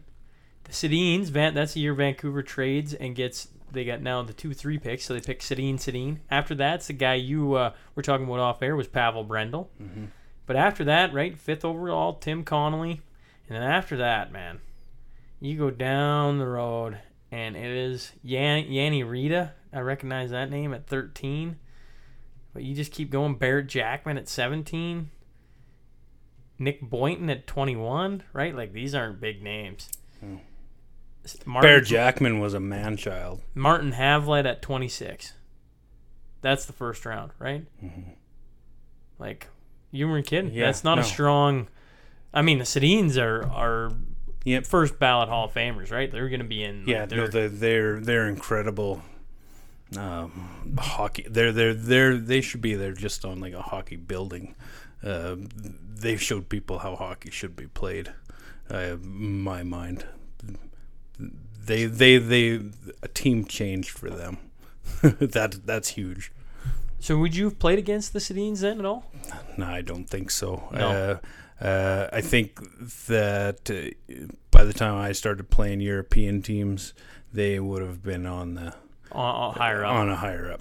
But you mentioned Pavel Pavel Brendl. Pavel Brendl was one of the best players I ever played against in the WHL. Yeah. Yeah, um, just sick, insane hands. Um, but it, it turns out that he's he likes to party, and uh, I don't know. He he probably plays in the KHL or something. I, I if he plays hockey anymore, I don't even know. I haven't heard his name since like 2000. 2017 18, he played, well, that's last year. He played in Sweden. Yeah, he he was touted to be like the next uh, Lemieux. Yeah, and in NHL totals, it says he played 78 games and had 22 points. Yeah, he showed up uh, 120 pounds overweight for his first camp at New York or something like that, and they told him to go home. No kidding. First round pick or first round uh, pick, they told him to go home. Yeah, fifth overall. Yeah, yeah, just showed up freaking heavy. Hearsay, of course. That's Yeah, that that's was the rumor That's through the leagues. Okay, so. Okay, so you play in Air. Oh, no, actually. So Mac's Cup. You haven't got to the Air Canada Cup. Haven't even made it through that year. Yep. After the Mac's Cup, we get home from PA, and uh, or home to PA, and that's like January first of uh, '99, I would guess. Yeah, January first, '99, and uh, by January 10th or 15th, we were headed to Hull, Quebec, uh, for another international tournament. Frig, man. Yeah. Uh, that was a wild one. That was another week long But then that- for a mid for like a midget team like to I'm so far removed from minor hockey right now, but to to like do all those major tournaments, like that's a special year. Yeah. Yeah. And somebody had to have been fundraising for years ahead of that. No kidding, right? Yeah. Yeah. There's you can't do that with minor hockey uh, many times. They they So Hull Quebec, then you host the Air Canada Cup. then we host. You- the are you Canada winning Cup. any of these? Uh, we do uh, mediocre through all of those. I think we we win half. We make it to the playoff or round robins or whatever. And now you've been on a. I'm assuming you're not bussing out to Hull Quebec. no, that's a, that's a plane ride. So now you're starting to experience the uh, the plane trips more and more. Yeah, that was uh, yeah. Holy smokes! I get to fly with other people this time. uh, yeah, maybe somebody's gonna show me how to maybe how to actually act in the airport. Yeah. uh, uh, no, we go to Hull, and uh, it was a different world again. Uh, I'd never been out to Quebec or out east in Can- Eastern Canada before, and uh, uh, I love the history out there. Uh, I could. I could stay out there for for for days. I'm sure, um, but when you want to order food, you don't want to talk to. you don't want to go through all that every time. You know- either they either like you or they don't, depending on your accent. So, uh, I guess uh, ra- I guess it's not racism, but it's You know, it's funny it's- when we were biking, uh, we went through Quebec, and I never had any issues. I, I, the French were overly nice to me and Dust and Lori at the time, right? Like Yeah. they were, they were. I, everybody always talks about uh, exactly what you're talking about. I never got to, I never ever experienced that, and I've Oh, only yeah. been through Quebec once, so I Mhm. mean, yeah. who knows? Maybe I had horseshoes. That's because yeah, you you guys were a, play, a couple polite bikers, and I, Well, I went with true. a, I A went group of with a players. group of hockey players. Well, you're on the road. give me ton. some goddamn orange juice. You've been on the road a ton, Yeah, right? So yeah. I gotta ask, like, what's the best prank you ever pulled on somebody in a hotel room, or on the bus trip, or anything down that road? Uh, the guys in PA got me one time soaking my my under uh, my underwear and my, my socks and stuff like that. They soak it in water, wrap it in tape, and put it in the ice buckets, uh, like an ice machine. Uh, trying to unwrap your gitch and put on cold gitch for a game. uh, and coach is yelling at you to hurry up. Did you guys ever do uh, leaners or anything like that? Um, those were more baseball things that I did. Oh, Uh, really? yeah, yeah. I love uh, did a little bit of traveling around with baseball um, when I was younger. So those uh, Greg Payne was one of my coaches, yeah. um, and anytime we had uh, a Payne around, it was always going to be some excitement. So I love those me. guys, man. yeah, I, I, they just about had me convinced to go try with the Twins a couple years ago. Uh, they said Kevin's playing and uh, uh, Stanger and everybody like that. Yeah. Yeah, I, it had been so long. They said, "I remember you hitting balls." I was like, "Yeah, yeah." But I, I quit to play beer league, and now I'm not even good enough to play beer league balls. What uh, on on the bus trips? Yep. Or plane trips, I guess it doesn't matter.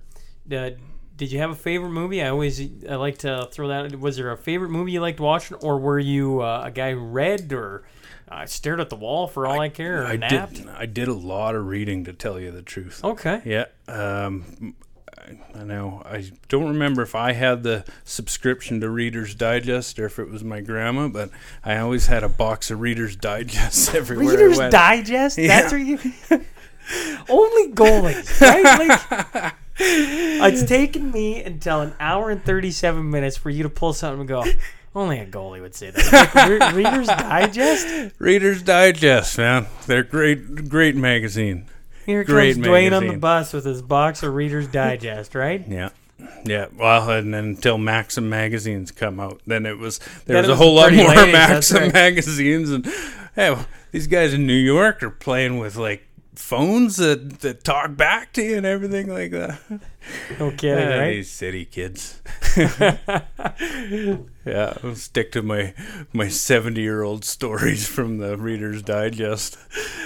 But they they fill them with comic stories and stuff like that, and I was always a sucker for uh, for reading a funny story. I always wanted to just make up a story and put it in there and see if I could win the fifty bucks for entering. You know, it's, it's stupid to say, but like I remember the contest, right? Like, because Reader's Digest used to be in like the doctor's offices and all over the place, right? yep. And uh, every once in a while I'd read it, but I can't fathom a guy bringing that on the bus. I'd bring a box of them. Oh, Those God. are lo- those road trips are long, man. I heard uh, they were talking a funny story about you uh, getting left in uh, in the bathroom. I don't know what year that was. This is a good one, yeah. And right around this time period, it was when I was still with Portland. Yeah, It was after they had won the Memorial Cup. yeah. Um, I was playing a, a exhibition game with them, and we traveled to Seattle.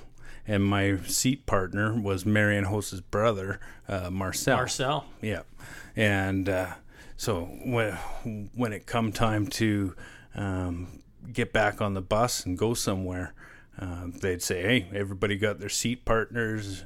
Uh, or, like the guy you're sitting beside. Well, the guy I was sitting beside didn't speak English and he decided not to speak up when I wasn't there. I was in the bathroom in the restaurant and uh, the bus drove away. So what did you do when you come out and the bus ain't there? I uh, I had to run and find a payphone and uh, phone the lady. The only phone number I had for the Portland Winterhawks was the lady who uh, who I phoned like when my schooling needed to get uh, when I needed to get something for school or if I needed some supplies or something like that. So I phoned her and I said, I can't believe this happened, but uh, I'm at this restaurant in Seattle and the bus left like half an hour ago. and she said, No way. Uh, anyway, it took them about three hours to get a hold of the bus driver. Playing phone tag, right? Playing phone tag. Yeah, there's no cell There's phones. no cell phones at that point in Yeah. time. And uh, the guy, uh, they they were almost back to Portland. They turned the bus around, come back to get me in Seattle, and drove back again. My name was Mud.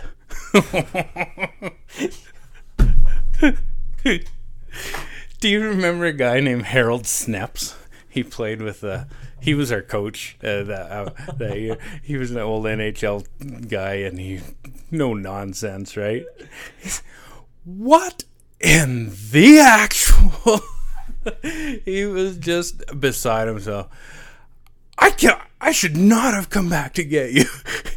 this this is the stupidest thing I've ever seen. Like, well, now you're getting to know me, I guess. this shit happens to me all the time. At least Raz Marcel freaking Hossa like, hey man, he, like he speak up. My brother's Marcel or uh, uh, uh, Marian Hossa, and I'm going to the show right after him. So he's like stupid Englishman. oh man, we gotta. Okay, okay. Let's hop to.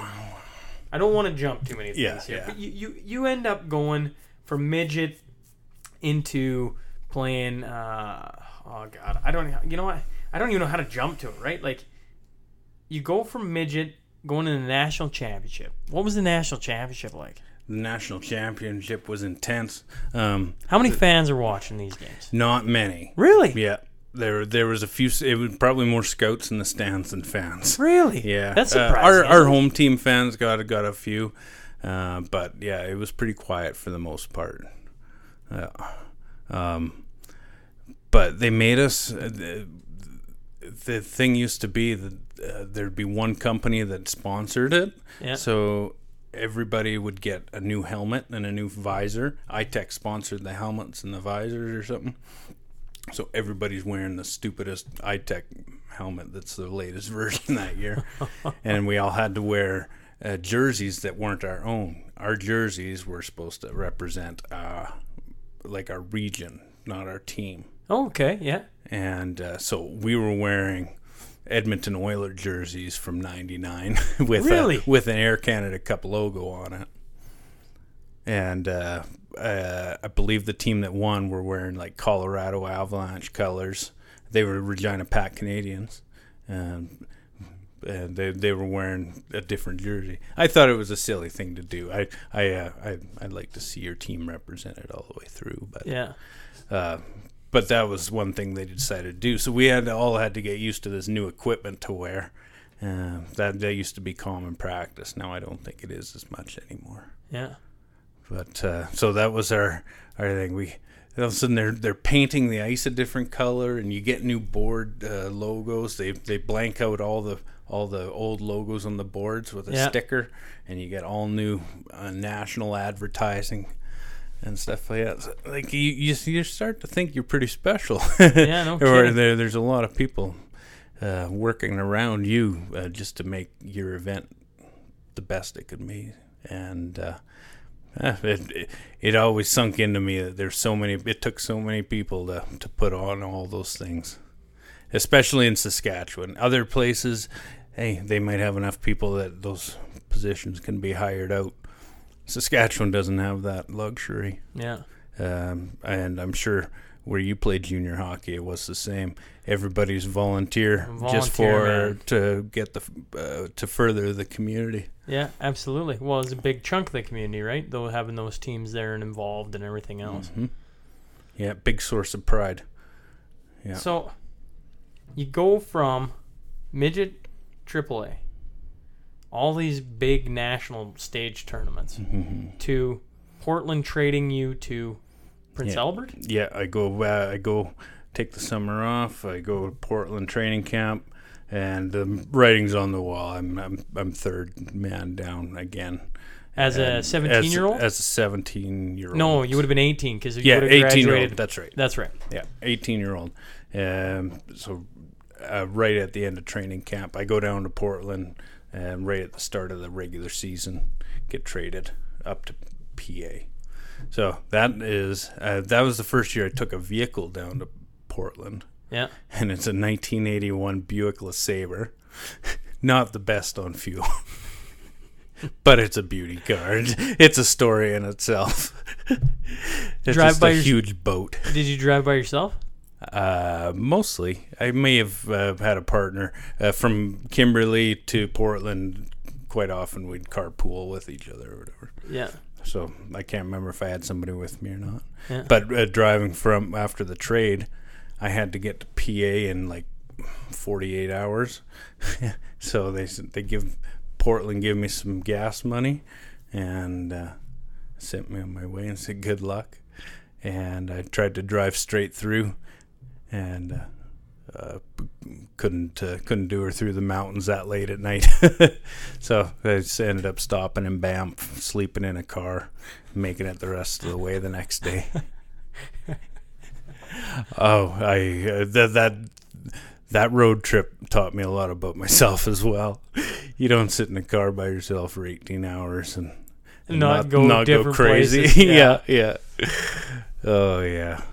I used to I used to drive to drive. Well, I did drove to drive many a time, right? Three years in a Mhm. row by myself, and you go through such lulls and highs and lows, and and uh, sometimes music is the greatest thing in the world. Sometimes you just can't turn it off fast enough. Yeah, well, when radio stations only reached the Well, that's the eight thing. miles out of town, Yeah, this uh, This this, is be- technology is this is before awesome. Sirius, yeah. right? Yeah, Sirius was oh my god, I I couldn't imagine a better thing for driving when when Sirius come out. Yeah. Yeah. Well, now we got podcasts, right? Like we, me and you talk about this a, a lot, right? Like Yeah. now, I don't even, I don't even listen to the radio hardly anymore, right? I listen to strictly podcast conversations, and when I get tired of, uh, you know, banter like this, then I switch over to a guy talking about history, and if I get bored of that, then you switch over to something else, and there's just there's just hundreds of thousands of them. I'm getting more out of podcasts than I did out of any schooling. Isn't that the truth? Yeah, it, I'm, it, they're they're teaching it in a way that we're we're hearing it for like the first time or Yeah. relearning it. Yeah. Like I don't know, it's it's so much. It feels so much easier to learn right now. Uh, uh, it may be life experience uh, helping out too. Oh, but- definitely, definitely. But I, I was saying, uh, I, I was saying, oh, it had to have been a couple weeks ago. But I was saying like this right here, this getting to sit across from somebody and and do this conversation thing. A, I get to like, I get to learn so much more about a human being than I ever could just sitting and having a couple beers in the dressing room after a hockey game. Like you just don't get this in depth about it, right? How many years did we play together, That's right. Diesel? Right? Like I've known I've known you since you were uh, too young to play hockey. That's right. And and we've never sat down like this and just had a you know let's let's let's talk about it. Let's see where this goes. And yeah, and it's like every week now I get to do this. yeah, One once a week with a new with a new person that has like a unique perspective, and it's like surreal. Every time I Yeah. sit across from somebody, it's just Yeah. like it's just yeah. I enjoy it. Look really look forward to doing it. But now you can you can sit and listen to like well a hundred different people if you want Mm-hmm. over the course of a couple months. Do the exact same thing with people you would have never dreamed of hearing.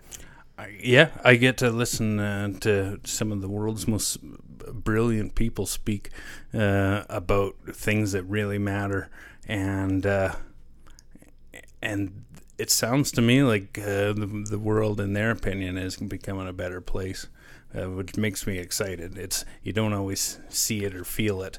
So The when news is when the news is always negative and what's that? everything like that. Don Henley song "Dirty Laundry." right? Yeah, yeah, Right? Like I mean, that's what the news is, man. That's at times it's tough to watch because all they report is all the yeah. negative stuff going on. It's hardly ever anything good. Yeah. Oh, I, I, I, I've been enjoying listening, even going and getting my news on podcasts because you know, uh, there's there's not the ads halfway through. You don't get a six minute newscast. You get a you get a newscast You that's an half an hour, yeah. and they'll tell you the ins and outs and why, and and kind of the, a little bit of history too. Yeah, yeah. No, I hadn't thought about that. No, that's actually pretty cool. Yeah, I, I, I'm, I'm, I'm super in. I'm probably too far into podcasts. I, I'm gonna have to um, do it as a part-time job or something like that. like I said, I'd, lo- I'd love to help you out. Uh, if any, if they ever need any uh, ideas and stuff like that, I got. I think of uh, you. You do such a good job at this that Well, uh, I appreciate that. it it. It comes, it it comes so easy to you. It Well, seems. as I as I sit across from you in my boxers and I'm just Hey, you got to be comfortable- with your guests, and your guests got to be comfortable with you. You're not going to scare me off that easy. It's always an experience coming to the studio. Oh, yeah. I got to make it memorable for you, right? Oh yeah, it's gonna be memorable. Memorable for sure. So let's talk about.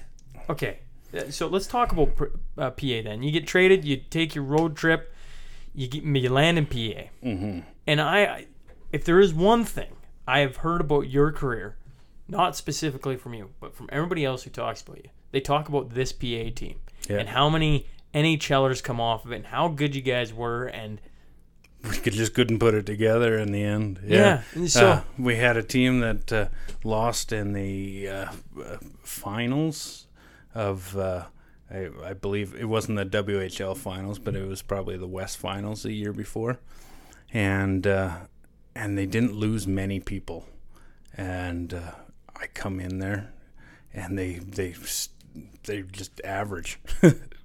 they have the best uh, team on paper other than the Calgary Hitmen. who's who's the guys you're talking about? Uh, Scott Hartnell was the captain.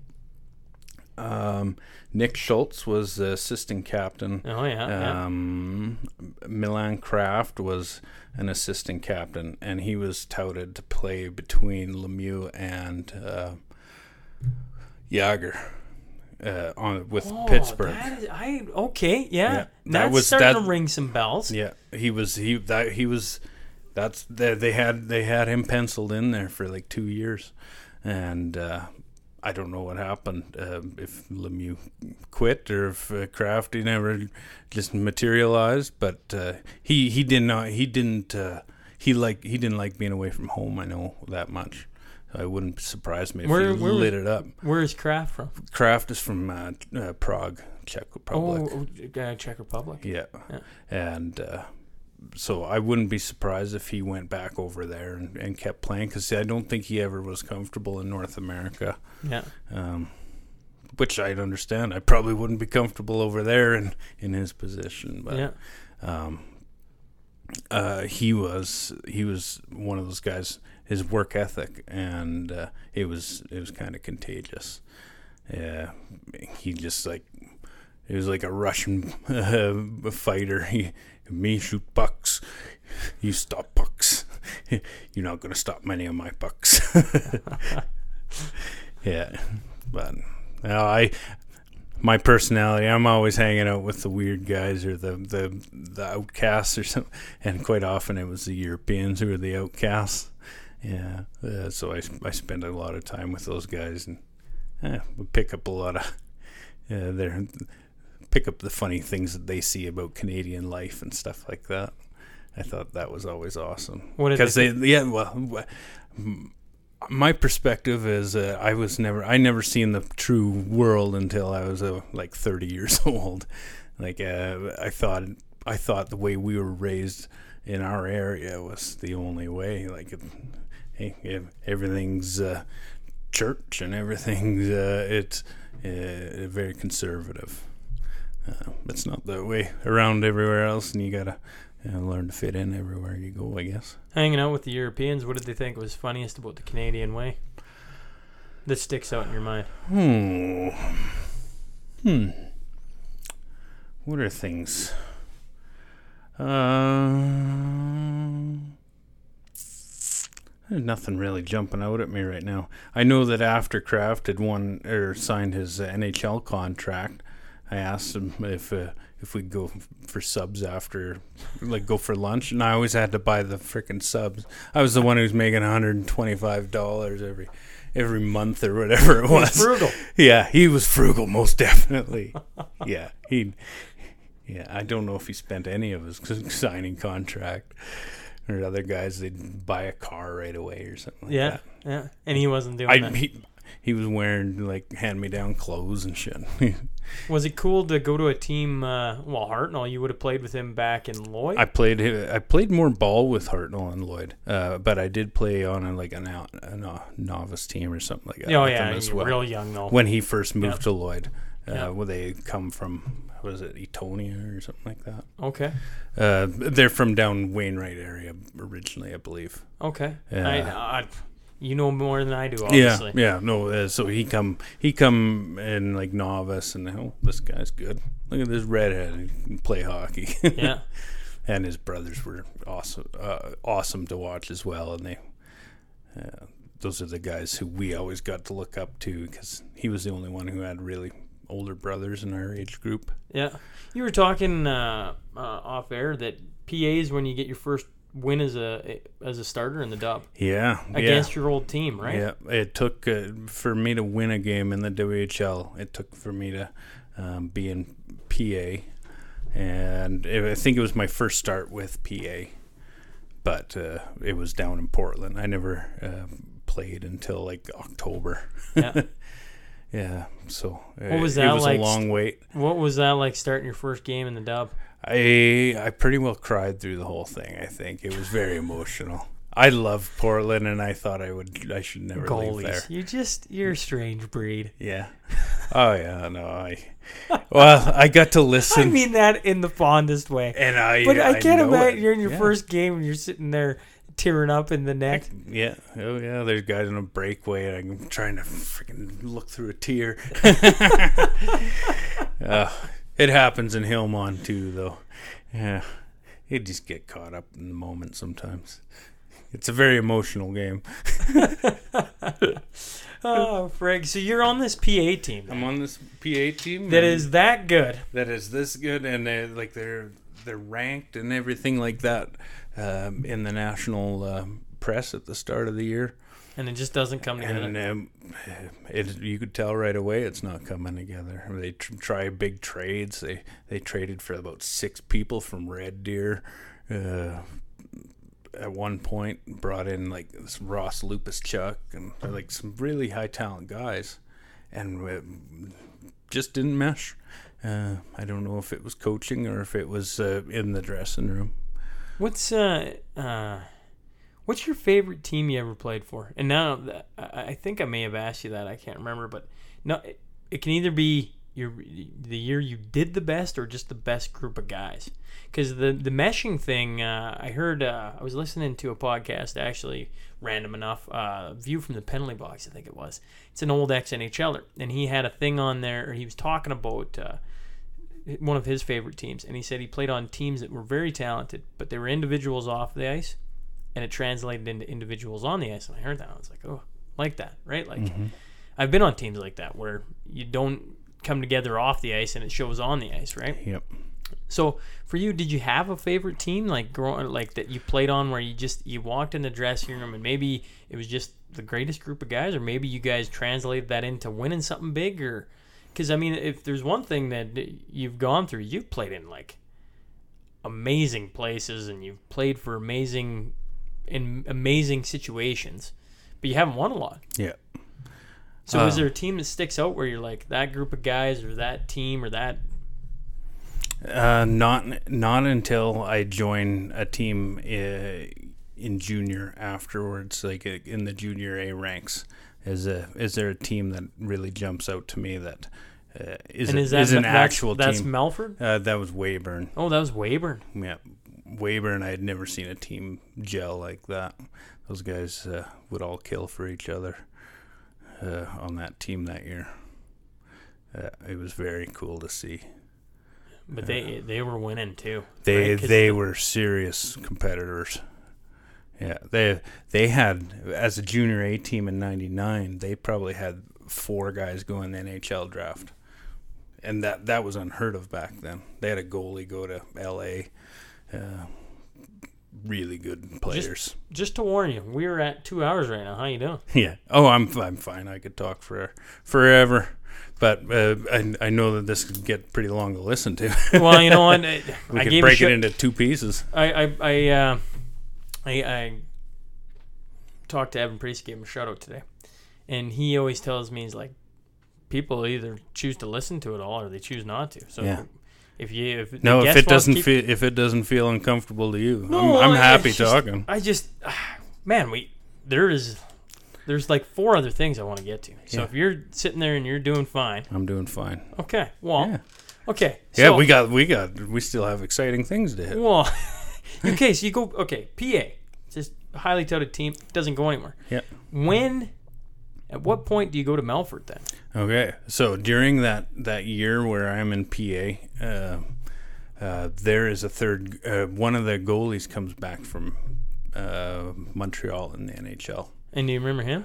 Yeah, uh, Evan Lindsay. I can't say I know who that is, so I, I'm It's- assuming. He's he's uh, very popular for. He he went in the draft twice. He went to Calgary. Uh, and didn't sign and went in the draft to Montreal the second time. Okay. Now Montreal wanted him to play and play lots. And That's you're why. and you were mentioning something about that where Montreal would kick in money or something. along Yeah, uh, yeah, they would. Uh, they were giving PA some money, or, or the, I guess that's a hearsay again. But uh, The theory is that- theory is that uh, they wanted him to play and get lots of minutes to, so they could get their money's worth. so essentially he they were kicking money into the PA so they would start a goaltender. Yeah, yeah, That's- that sucks for you. it sucks for me.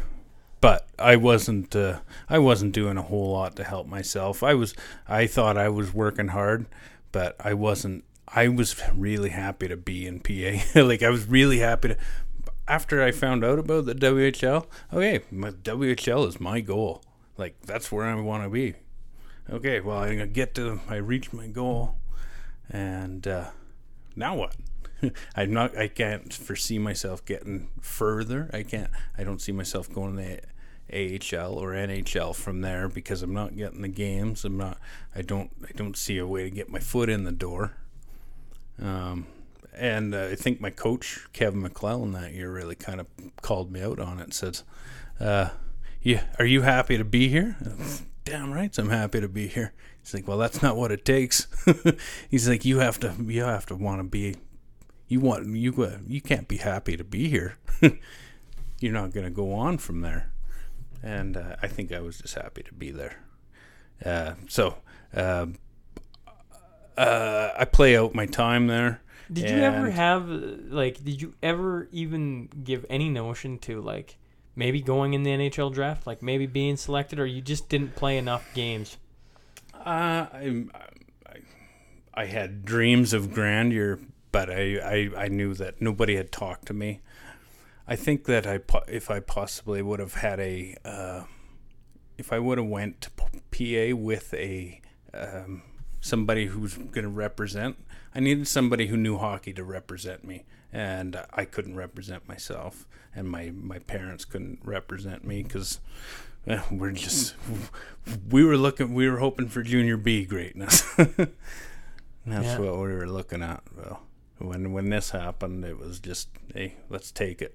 I mean, it's just like I just think like you know when you talk about all these different national stages you put yourself in, and uh, whether it's fate or random chance or whatever, you get national stages over and over and over again. Yeah. And not only you don't have the winning team on those stages, but you get personal accolades on all the national stages, right? Like that's pretty cool. Yeah, I fe- I thought it was awesome. Like, I thought every time I made it to a national championship, I thought it was going to be my last one, and I kept every little piece of scrap paper from it and the, the table settings from the from the banquets, and I got them all in a box out here. So I think you can attest to that. Yeah, I can. I saw a bunch of them before. Lots of it's really cool, right? Like, I mean, it just for me when my draft year came, I just, I just knew, right? Like, I knew from when I was mm-hmm. 14, right? And you, I, I never got a letter to it. We were talking about letters and how you had all your old letters, and there's some cool ones in there, right? I, at one point, I had all my letters, but they were all junior A letters. I never got mm-hmm. a dub letter. I never even got an opportunity to go out there and, and I don't know. I'm a mm-hmm. small guy, right? I've always been a small guy.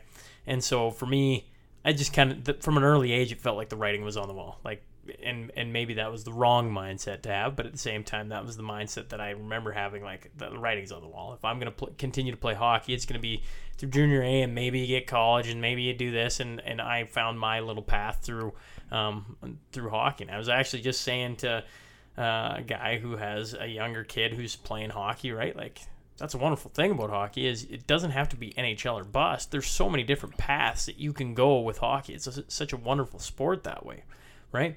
But here you are sitting as a guy who's played on the national stage for um, several years, right? Hell, your one year in midget is unbelievable. Yeah, to go to yeah. that many national stage f- tournaments Yeah, yeah, it was. you just know the scouts are sitting there and they're seeing you getting accolades. So I don't think it's that far of a stretch to to jump to like. Did you ever? But it doesn't even cross your mind. Uh, it would cross my mind. I think that the guys are looking at me, but I know it's not the right guys or for the right reasons. Um, I I wasn't great in school, and I wasn't about to take my SATs uh, because I had already played what three And who are you separate talking seasons. about? Who are you talking about? Uh, colleges uh, in the states. I'd get lots of letters from colleges. Any specific? Like Yale and MIT were were the two that I remembered. man, did these guys not like phone a teacher or anything like that? They just send you a letter and ask for money, or what is going on here? Dwayne Dwayne Parrott, the Yale gra- the gra- Yale graduate. Wouldn't yeah, that'd be something. I want to be an MIT guy. Yeah, I want to be an astronaut. Oh God. Oh yeah, well yeah. So Some anyway, people would already call me wh- where we were going with all this was your PA. They they bring back a goalie. Yeah, So I, need- I play. Uh, I they need to uh, find a trade for the middle guy because they can't. They can't. They don't want to screw this guy. He's he's good trade bait. Yeah, and, everything else. Or or he's gonna be awesome. Um, so uh, while they're looking for a trade for him, oh, go help Melfort out. They're gonna. They're they're need a little hand. So they loan you to Melfort. Loan me to Melfort for a road trip or something like that. And I made a lot of friends out there, like I like I do. I go into a room and I make the best of it. And Yeah. hey, guys, come on. And plus, I uh, I was always willing uh, to have beers with the guys. So hey, here's another guy to f- kick in with beer. Yeah. and uh, yeah, What did I you got think of tight going with to those Melfort? guys. Or, I Uh, mean, I, like, I the thought thought- it was. I thought, oh my god, this like I'm just I'm just never gonna make it. I'm just destined not to make make a year in the dub, and uh, and I I went there and had fun. And PA called me back and said, hey, this is. We got rid of the guy. Uh, we need to make room for. We we do want you here, and I felt real good about that.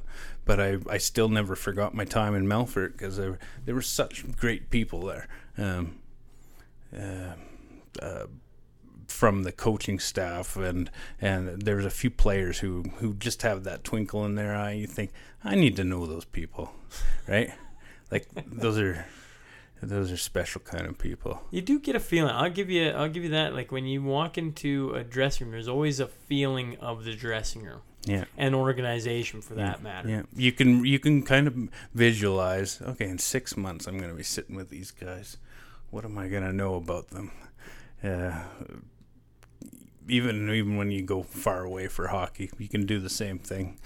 You know, be a French guy in the corner and just say, "Oh, uh, that guy's gonna be a, a spark plug, or he's gonna be funny to talk to at, Yeah. after the games. He'll Yeah. give you a tabernacle. ah, nuts! Well, I went across to Finland. My my time in Finland, the first team I went to and I got cut from, mm-hmm. it felt like I was in the wrong place. I Yeah. wanted to play there. Don't get me wrong. I don't, I'm a competitor. I didn't want to get cut. I, mm-hmm. But it was best thing that ever happened to me. And the team I went to felt like Hillmond. Yeah. Right? Like it just felt like ooh, warm hug. you you got to follow your guts with those things. Yeah. Yeah. Your gut knows.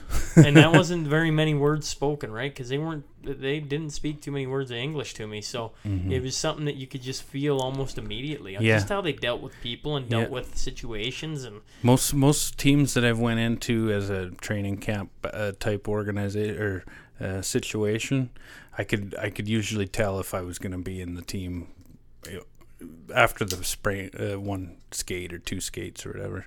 You can usually tell if you fit in or not. yeah, I think, uh, barring barring some some young guy coming up and just kind of stealing the show from out from under you yeah, you kind of know the deal when you're going to those places that hey you're going to be here for a while or you're not yeah. Isn't that the truth? yeah So back to PA. You're in PA. You finish out your year there. Yep, finish out my year in pa uh, we lo- lose to swift current in the first round of playoffs And then from there, you go to Melfort. uh, from there i uh, take a year take the summer off as Yeah. usual Yeah. Yep. Uh, I go play. Uh, to come back to PA for training camp, being a veteran, and, uh, halfway, or we go skate in the morning and go water skiing in the afternoon up at Candle Lake, Yeah. and then uh, uh, after training camp, they they said, "Listen, we got to bring up another young guy. We don't want to have two 19 year old goalies." Uh, so they brought up, I believe they no, it wasn't. Uh, they had Kelly Guard in their program at one time, but that's not who they brought. They traded in somebody.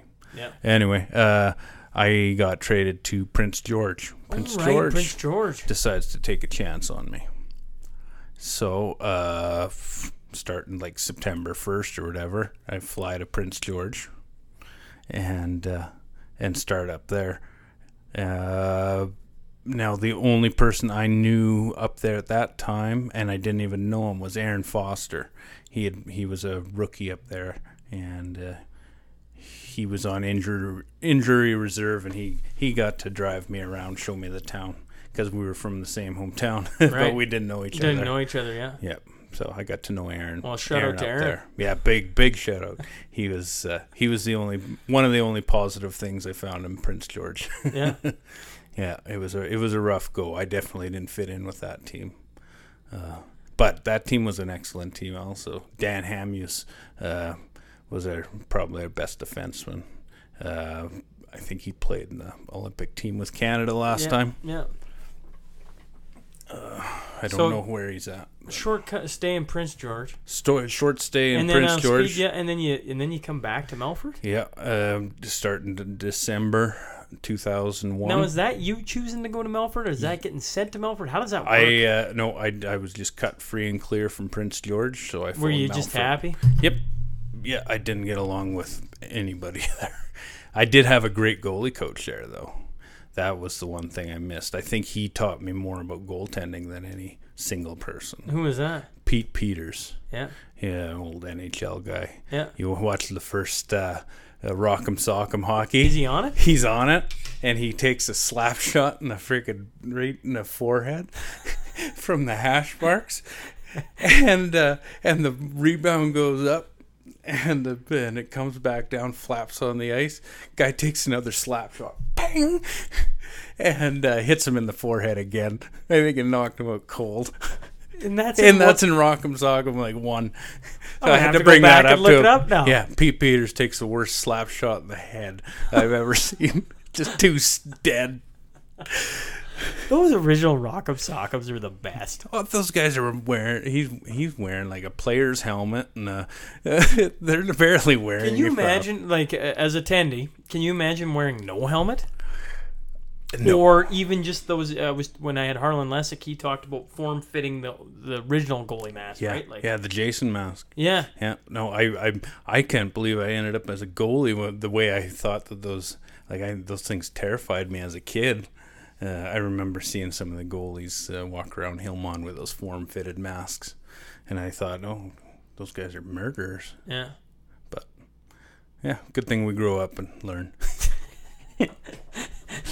So going to Melfort, I'm, Yeah, I'm going to interested. Melfort. I'm, I'm a junior guy, so Yes. this dub thing is Yeah. like foreign to me. This, Yeah, and this, is where I kind of grow into myself. Yeah, this Melfort thing into getting selected, uh, go with Weyburn and all that is Mm-hmm. really cool. So you get you play in Melfort for the year.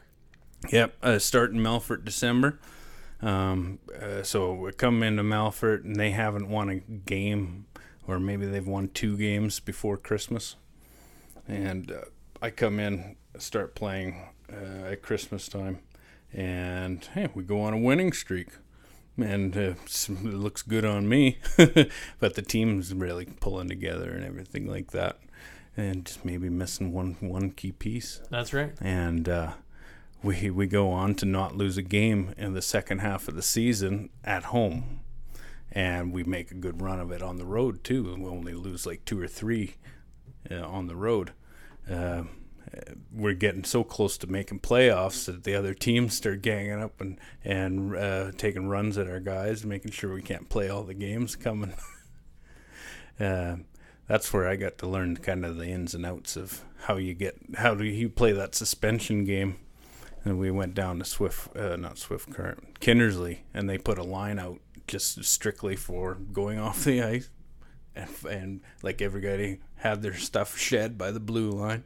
One guy come and rolled me behind the net, and everybody gloves off, and and that uh, that that single fight uh, got five of our guys suspended and f- like seven of their guys, but it kept us out of playoffs by one point or something like that. Kidding. When we hadn't lost a game after Christmas, we would have went into playoffs and like steamrolled uh, players or teams.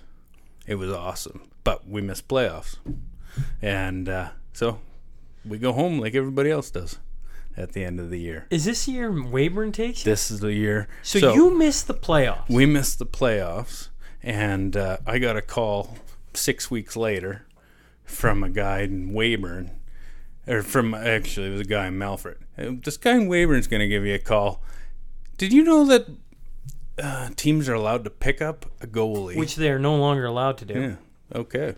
Well, they were allowed to pick up a goalie, any goalie they wished from the league, uh, to take with them to the national championship. Well, to the Anavet Cup Yeah. first, right? Yeah. So uh, I got chosen. Uh, uh, right, for, I was I was already I had a They- job at work. You know, that's a feather in your cap, man. Oh, I felt think very about proud that. about that. Yeah. As a team that just won the SJ, Mm-hmm. you get to pick up any goalie in the league, and you're going to pick a goalie who hasn't didn't even play a game in the playoffs, No, I hadn't played for six weeks. right? Like that is like friggin' unbelievable. Yeah. So are you? So when you get picked up by him, are you dressed as backup? Uh, Are you starting? so or are you uh, third I string? get there after they win. After they win the championship, I'm there like two days later. Yeah. So they're starting. They're still coming off the party from league championship, but their coach doesn't let them get too far into the party mode. They're like this Anavet Cup is serious business. This um, uh, OCN Blizzard we're coming up against. Um, they're they're throwing multi millions of dollars uh, at this team uh, in northern Manitoba. Yeah. And uh, so OCN, uh, Opaskwayak Cree Nation, uh, is in the Pas, the Pas, Manitoba, kind of way up uh, east, I believe, of Flin Flon, even um, on the way to Churchill, Manitoba. It's it's a long god ways. Uh, if if you're not a fisherman up there, you won't survive. So you get picked up by this team. So, So, got, I got picked up by Weyburn, yeah, and uh, we play, start playing. Uh, I I sit out the first game. The the, the first f- three games were played in uh, Weyburn, yeah. And then the last and then the four last four games were going to be played in the Pas. in the paw. Yeah. Uh, we won the first uh, three. So you're up 3-0 going I think there. we're going th- uh, up to Pas 3 0. Um, I didn't play the first game, but I backed up the second two games. Okay. Uh, got an experience, and the, the Weyburn team was, they were an impressive team, like gelled. Um, And the fans in Weyburn and the fans were crazy, and and Opaskwayak Cree Nation um, um, brought I don't know if they brought buses, but they they brought fans. And so the Oh my build- God, that- building's just the building's packed, Packed, like yeah. sardines, and uh, we go up three nothing.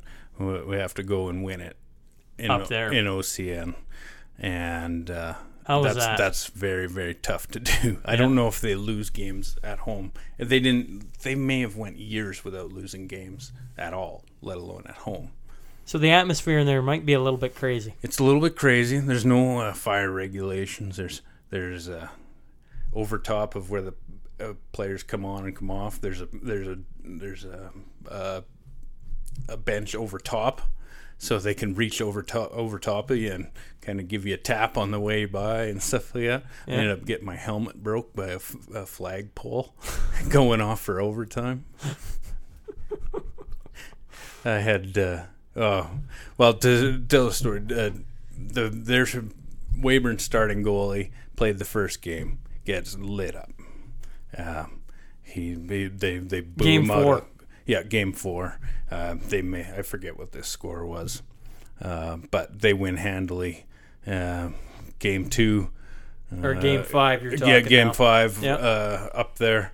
Um, they pull him halfway through, and I go in, and we come back, and um, we go into overtime. Uh, lose in overtime, but I played pretty good. Uh, good enough that the guys felt confident uh, having me back there than their regular goalie.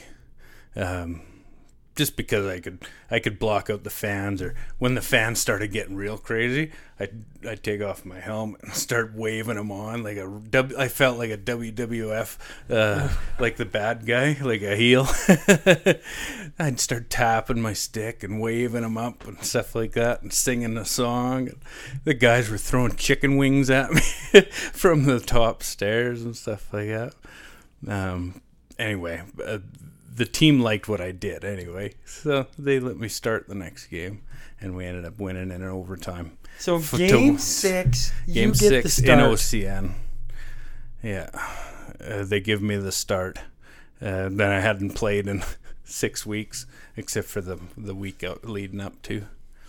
That's unreal. Yeah. Oh, it felt unreal, and I couldn't make after they scored. I I watched him shoot the puck from the hash marks, and and it went slid underneath ten guys. Were at you know the way overtime goals go, and all of a sudden, boop, the net goes, and I'm like, nobody else reacts for about a second or two. It actually went in. It actually went in, and then all of a sudden, my knees went weak, and I just take a knee, and all of a sudden.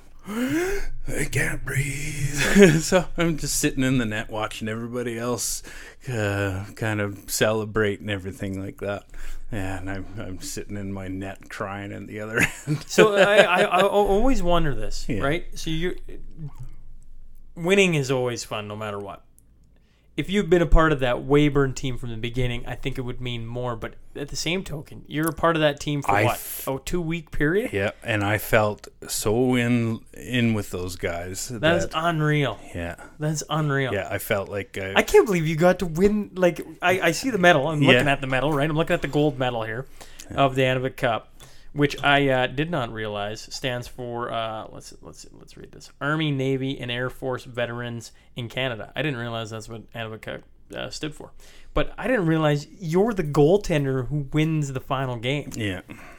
Yeah, so I got I got the I got a I got So- to go uh, do a TV interview that night on on the ice in OCN, Yeah. And What uh, was the party? Did you guys bus home that night? we just- bust home that night. We we we said, hey, we canceled our hotel rooms. We said, we're going home partying all the way, Yeah. and we did. And uh, so, but we still had a job to do. Yeah. Uh, so now you, now you get to the Royal Bank Cup, which is in Flin Flon that year. yep.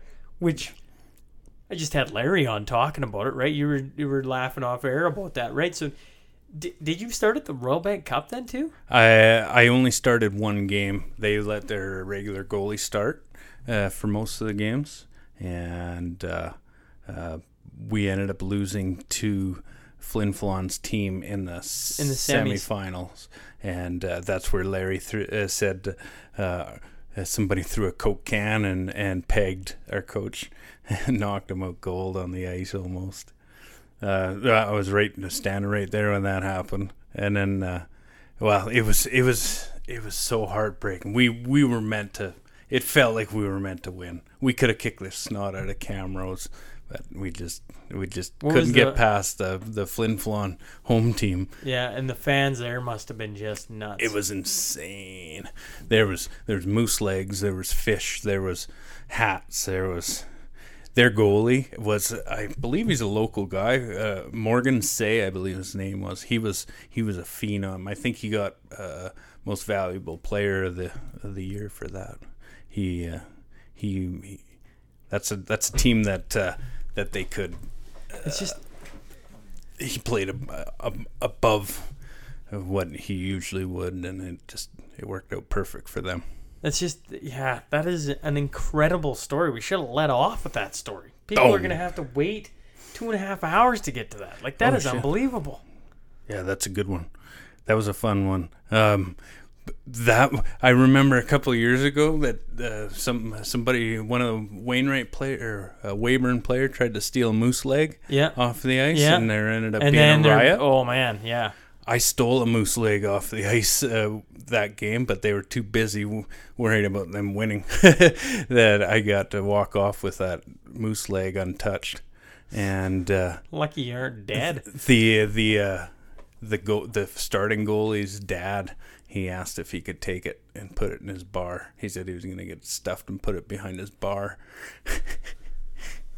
Just as a memoriam. Uh, yeah, yeah, like a yeah, as a keepsake from keepsake that from that. That's weekend. yeah, that's crazy. Yeah, we that is crazy. yeah that Weyburn team. I always thought that uh, that's as close as I've come to being on a team that's that's like that, like a team of brothers. Oh, that's cool. Yeah. Yeah. Ah, although uh, the the hitmen have showed me some things in the in Well, the Border Kings. Uh, yeah, uh, well- the, the, those guys. Those guys could pull guys together. I appreciate you mentioning us in the company of a Royal Bank contender, right? And uh, a team like that, like that's that's special company. our our team has uh, shown me a lot. We, hey, um, the hitmen play for no money, so uh, that that has meant more to me over the years than than playing for anything else, uh, other than uh, the guy beside you. Yeah. Uh, you can't say that about too many people uh, who, who just play the for the fun of the game, and it's it it means so much. No, I, I couldn't agree more. I, I it's been a, a special treat to play senior senior hockey. Is just I spe- I don't know. Especially I always talk about the Saskatchewan, right? Like a non-pay league, and you know you you always talk about the hearsay and the rumors. Obviously, some guys are obviously getting paid. I mean, there's you can't get rumors like that started for the most part, unless there's a, a little bit. Although in saying that, there's rumors always about Hillmond, right? And I can mm. just debunk them all right now. Nobody's getting paid, right? I'm, Yeah. a part of that squad. I know what's going on behind the scenes. Nobody's getting paid. So maybe there's nobody getting paid. And that's a special thing for senior hockey because, I mean, like, you got guys that are working and then hopping off the work shift and straight to the rink and on their own dime and break a mm-hmm. stick. And now you got to go find a way to pay for that and et cetera, et cetera. And Yeah. then guys got kids and, and they're still making time. And Yeah. Like, it's a special, uh, a special time that I find hard to hang the skates up from, Yeah. to be honest. Yep. Uh, yeah, no, it's the only hockey in my life in the last long time that's meant anything.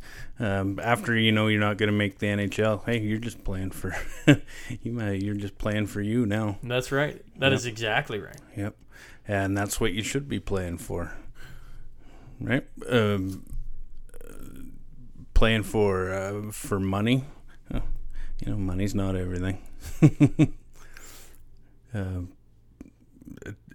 you still have to be keep your your family at home happy, and you have to go to work the next day, and yeah, it is. Um, Well, so I was just laughing. This is what I was trying to get across when I was trying to lead you up to this, or lead I it know. up the group.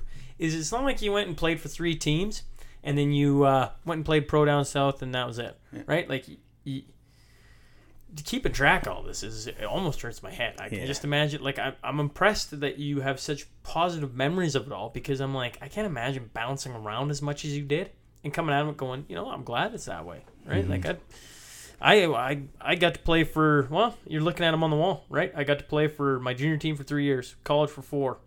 I went to Finland for a cup of coffee. I always call it a cup of coffee. It wasn't long enough for much more than that. But mm-hmm. one team, right? Wow, two teams. But I get cut by one and go to the second. And then I've been in Hillmond now for, I think this is going on eight or nine years now.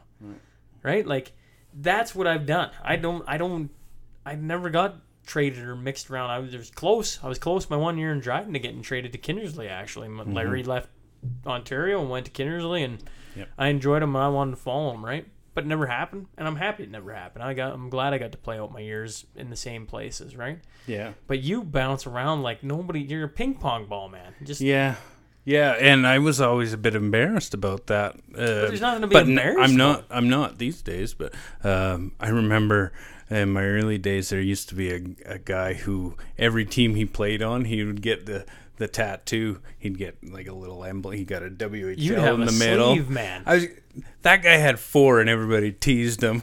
Yeah.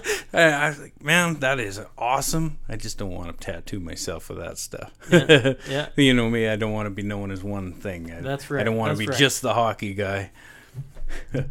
yeah. So after after that that ch- the the chance to win in uh, uh, with Weyburn, I went back to Melfort the next spring and I said, you know, if there's if you guys want to let me go, I'd go back to Weyburn but nowhere else. like that was an experience. That was awesome. Yeah. And Weyburn wasn't as strong the next year, and our GM d- decided that hey, uh, we're going to make a run at it. and We're going to try to build the same thing that Weyburn built. Yeah.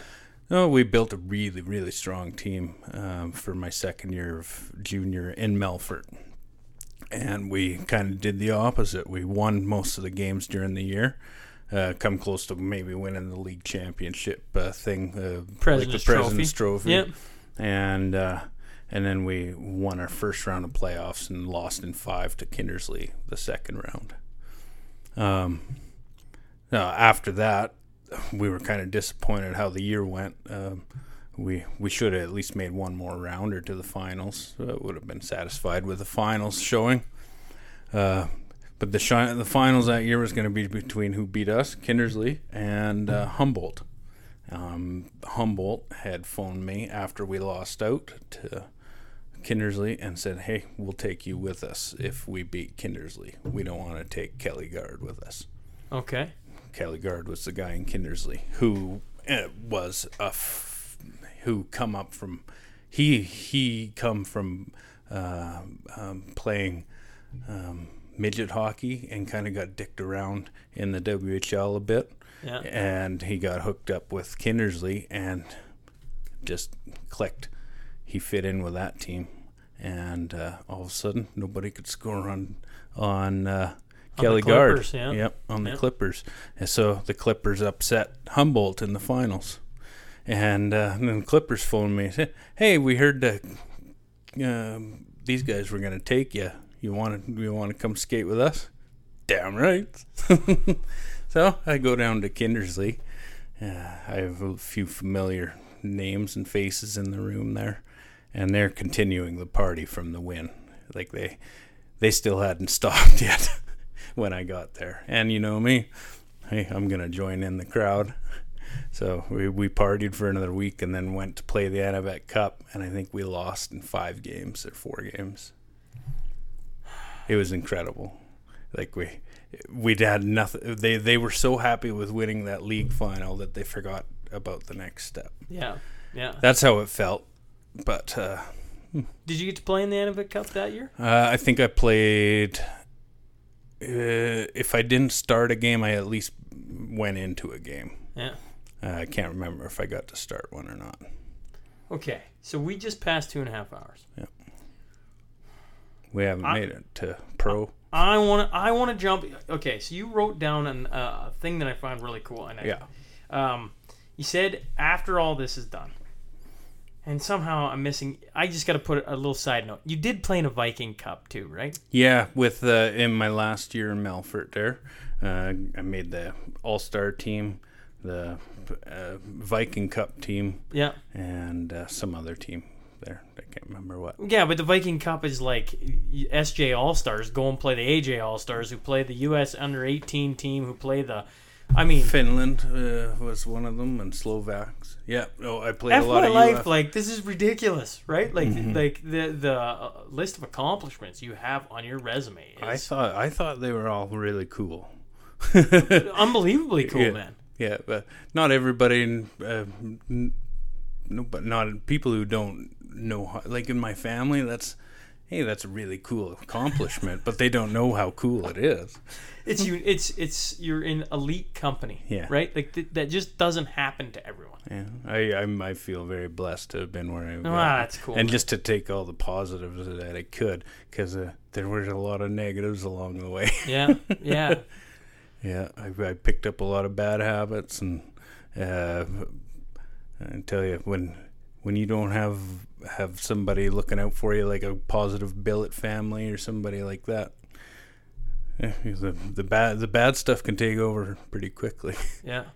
yeah, I You got to surround yourself with good people. good people. Yeah. Yeah, yeah, that's the biggest. Uh, that's been one of the best things that's ever happened to me. I just keep surrounding myself with people that are that are good. Yeah, and look out for your best interests. Yeah, Yeah. yeah. Trust them to to Well, to look out for your best interests. on that note, I like this. You wrote in the summer after hockey is done, right? You're done Mm-hmm. in your junior career.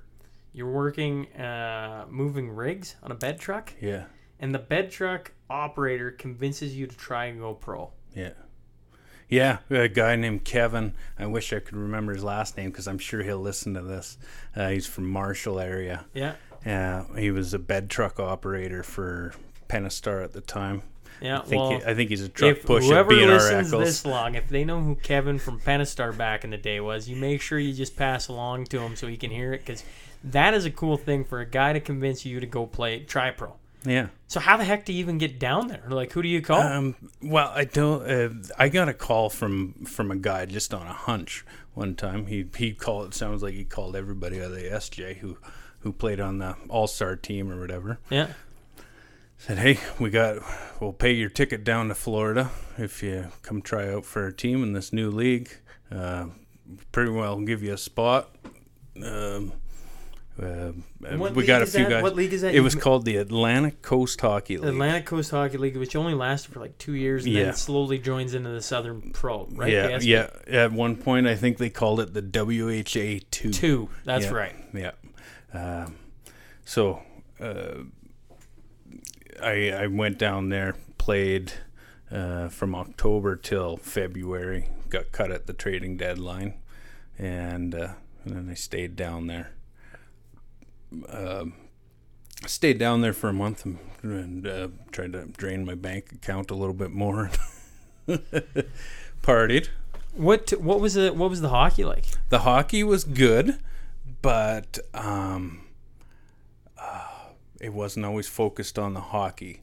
Yeah, it was yeah. a weird league. Uh, they they made it uh, to try to make it really competitive. They made it a 16 person team, and you could only have two two goalies. That included two goalies, so you had three lines.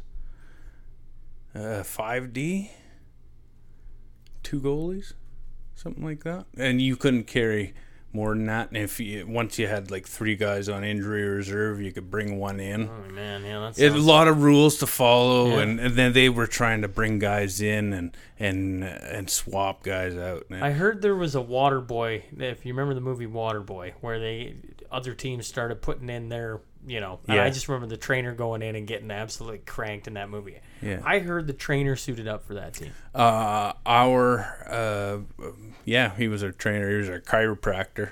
he he, So he had played he'd played like Div three hockey when he was Okay. going to school. Yeah. Yeah, he was about forty five years old. so he decides to put in a hundred thousand dollars into the team or something like that. And the next week he's wor- he's playing with us. he can he barely skate backwards. But on that team, there's uh, an ex NHLer who decides he's living in Jacksonville. Ron Duguay. Okay. Yeah, he was one of the last guys to play without a helmet. You know, he's living in Jacksonville. He sees us struggling, and uh, so he he decides to come and help us out around uh, November, end of November.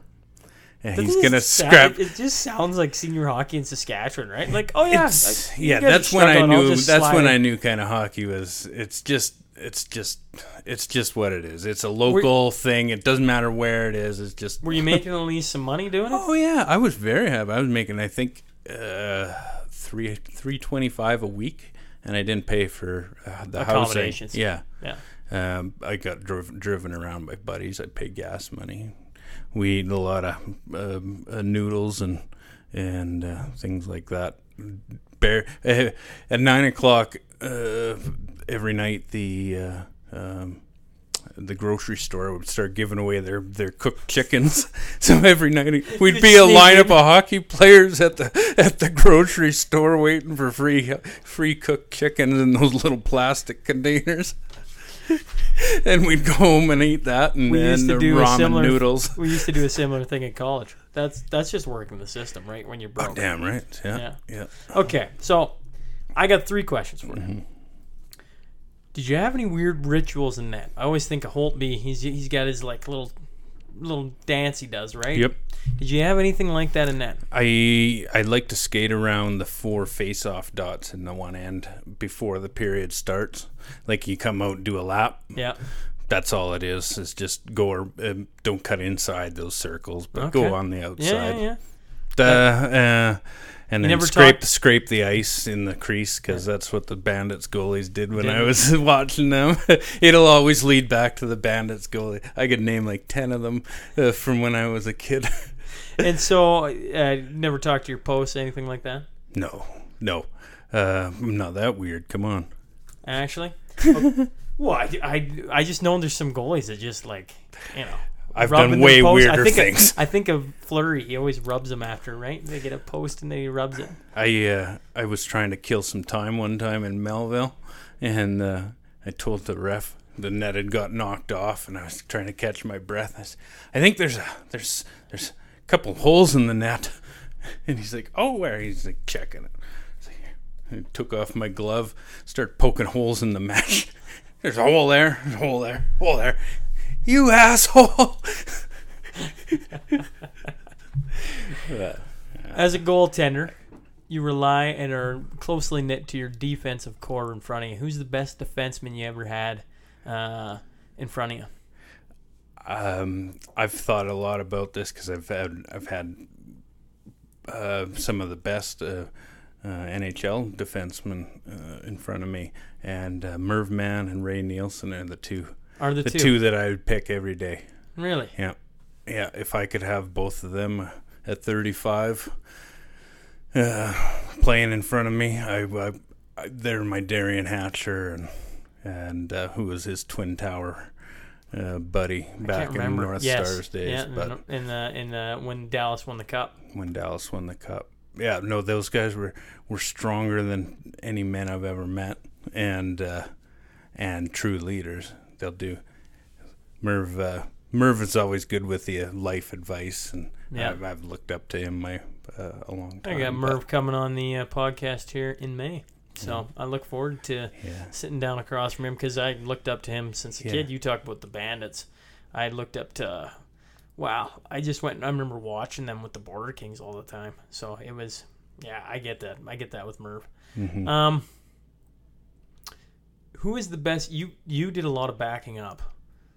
Why Well, heck, you just played a lot of goaltending. What Yeah. was the what was the best goaltender you ever backed up for? Uh, I like Jason LaBarbera because Yeah. he was he just had he had his head on straight. He knew what his strengths were. Okay. And uh, and worked for him. He's a big, tall, lanky guy. yeah, he went on to have a career. and he went he didn't mind being the backup he was a solid backup until he needed to be the solid starter That's right. and uh, he got to play a lot of different places and and see a lot of different things uh, it was maybe not the illustrious career that Patrick Roy and Martin Brodeur had, but There's very few Patrick Roy. very Roy. few. Those are the those are the special of the special. That's right. Yeah, but uh, he was he was one of the best. Uh, I remember watching uh, Jason Clegg as a kid. Um, he made probably the best actual hockey save I've ever seen in my life. Uh, and uh, I believe he remembers it to this day. It was a game against Melville. He was playing for Yorkton. He had just come back from Red Deer, and uh, uh, and uh, yeah, I, I remember watching him play uh, in junior A hockey. Fair enough. And, who is uh, the best player you ever played with or against? Actually, who is the best player you ever? Who is the best guy you ever came down on you and you as a goaltender? You're like, oh man, that guy was good. Hmm. Pavel Brendl was It always leads back incredible. to was Pavel Brendl. he he yeah he he got pucks past me when I didn't think that there was even a chance that a puck could even come near me. uh, it just uh, he, he there was a, a few of those guys. Okay. Uh, yeah. Final, final thing, and I led. Uh, you didn't want to do this game, but I'm Yeah. gonna, I'm gonna Yeah, stick yeah. it right at the end. Yep. And you got words for it already because you've already been talking to me after trade, sign, and buyout. But you would rather be trade four Yeah. because you think trade four is a positive instead of two negatives. He's saying trade and buyout are negative things, and sign is a positive. So you want two positive. Okay, so I'll give you I'll give you that. So we're gonna trade for at the deadline. We'll say we're making a run. So there's trade for, there's sign guy long term, and then there's buy somebody out because they ain't part of the plan. And the three guys I'm giving you today are Carey Price, Braden Holtby, and Mr. Bobrovsky, who you didn't know who he was, which is Yeah. hilarious. It makes it an easy choice. Okay, Yeah. I, well, I was used to the Howard Stern game, F, Mary, Kill. that's right. um, and where it was, yeah, you either get to f f the person, and marry them, or kill them. Well, kill that's where the idea and that's from the where game the yeah, comes from. that's where the I'd, I'd like to see the two positive things because Okay, fair enough. Well, That's that's fine. I so like at the deadline, who are you trading for? uh, I would uh, I'm, I'm gonna have Holtby uh, on f- as full. You're full gonna sign. Yeah, You're gonna sign Braden Holtby. yeah. the locals are in. cheering. Yeah, Price comes in second because he's a cowboy. So trade for at the deadline. You're making a run. You bring in uh, Carey Price, Yep. which actually kind of makes sense right now because Montreal might be looking to move him at some point here. But hey, that's a long different story for a different day. And at the end of the day, the guy you don't know who just upset, help upset the Yeah. best team in the NHL, Sergei Bobrovsky. Yeah, it doesn't matter what his name would have been or where he was from. It had to be here. those two. yeah, yeah. I was gonna say Holtby. Holtby's a a, a, a beast, and uh, and and Price is a cowboy. Uh, I gotta give love Cool. to the cowboy. Well, man, I'd I'd love to keep you on here for five hours, but uh, I mean, we I want to do it again. Yeah, it's been a lot of fun, Diesel. I really appreciate you coming in, and I hope people enjoy it. I've enjoyed sitting across from you. You told me some stories that just like blew my mind. I had no idea, right? And I've been around you all my life, so I know so, some people are gonna have to listen to it a couple times to keep it straight. Probably. I'm sorry, but there's No. so many things to talk about. that's right. I can make a story out of anything. that's cool. Well, thanks again, man. Really Thank you. appreciate it. Yeah. Hey guys, I hope you enjoyed that. Uh, we went for a little while there, a little longer than we normally do, but uh, old Diesel, he uh, he's got an interesting career with a lot of different uh, places on the map. That's for sure. Uh, this coming week, uh, we're gonna do brothers uh, road trip out to Vancouver, and we're taking the podcast gear uh, with us. So we're gonna do another brothers round uh, roundtable uh, in Vancouver. So uh, that's what's coming up next week. Um, we're gonna discuss uh, Stevie Yzerman getting signed as the new GM of Detroit. Um, we're gonna talk about the Winnipeg Jets done in the first round, the Toronto Maple Leafs done in the first round, the Calgary Flames done in the first round. Oh, how about the Tampa Bay Lightning done in the first round? All these big teams out in the first round. The first round of the playoffs has been absolutely amazing, and so we're gonna go a little more in depth on that too. And of course, we're gonna have uh, the next edition of Train uh, Trade Sign and Buyout, which I hope you guys enjoyed. Uh, and like I say, uh, hit me up on any social media if you like things you want changed.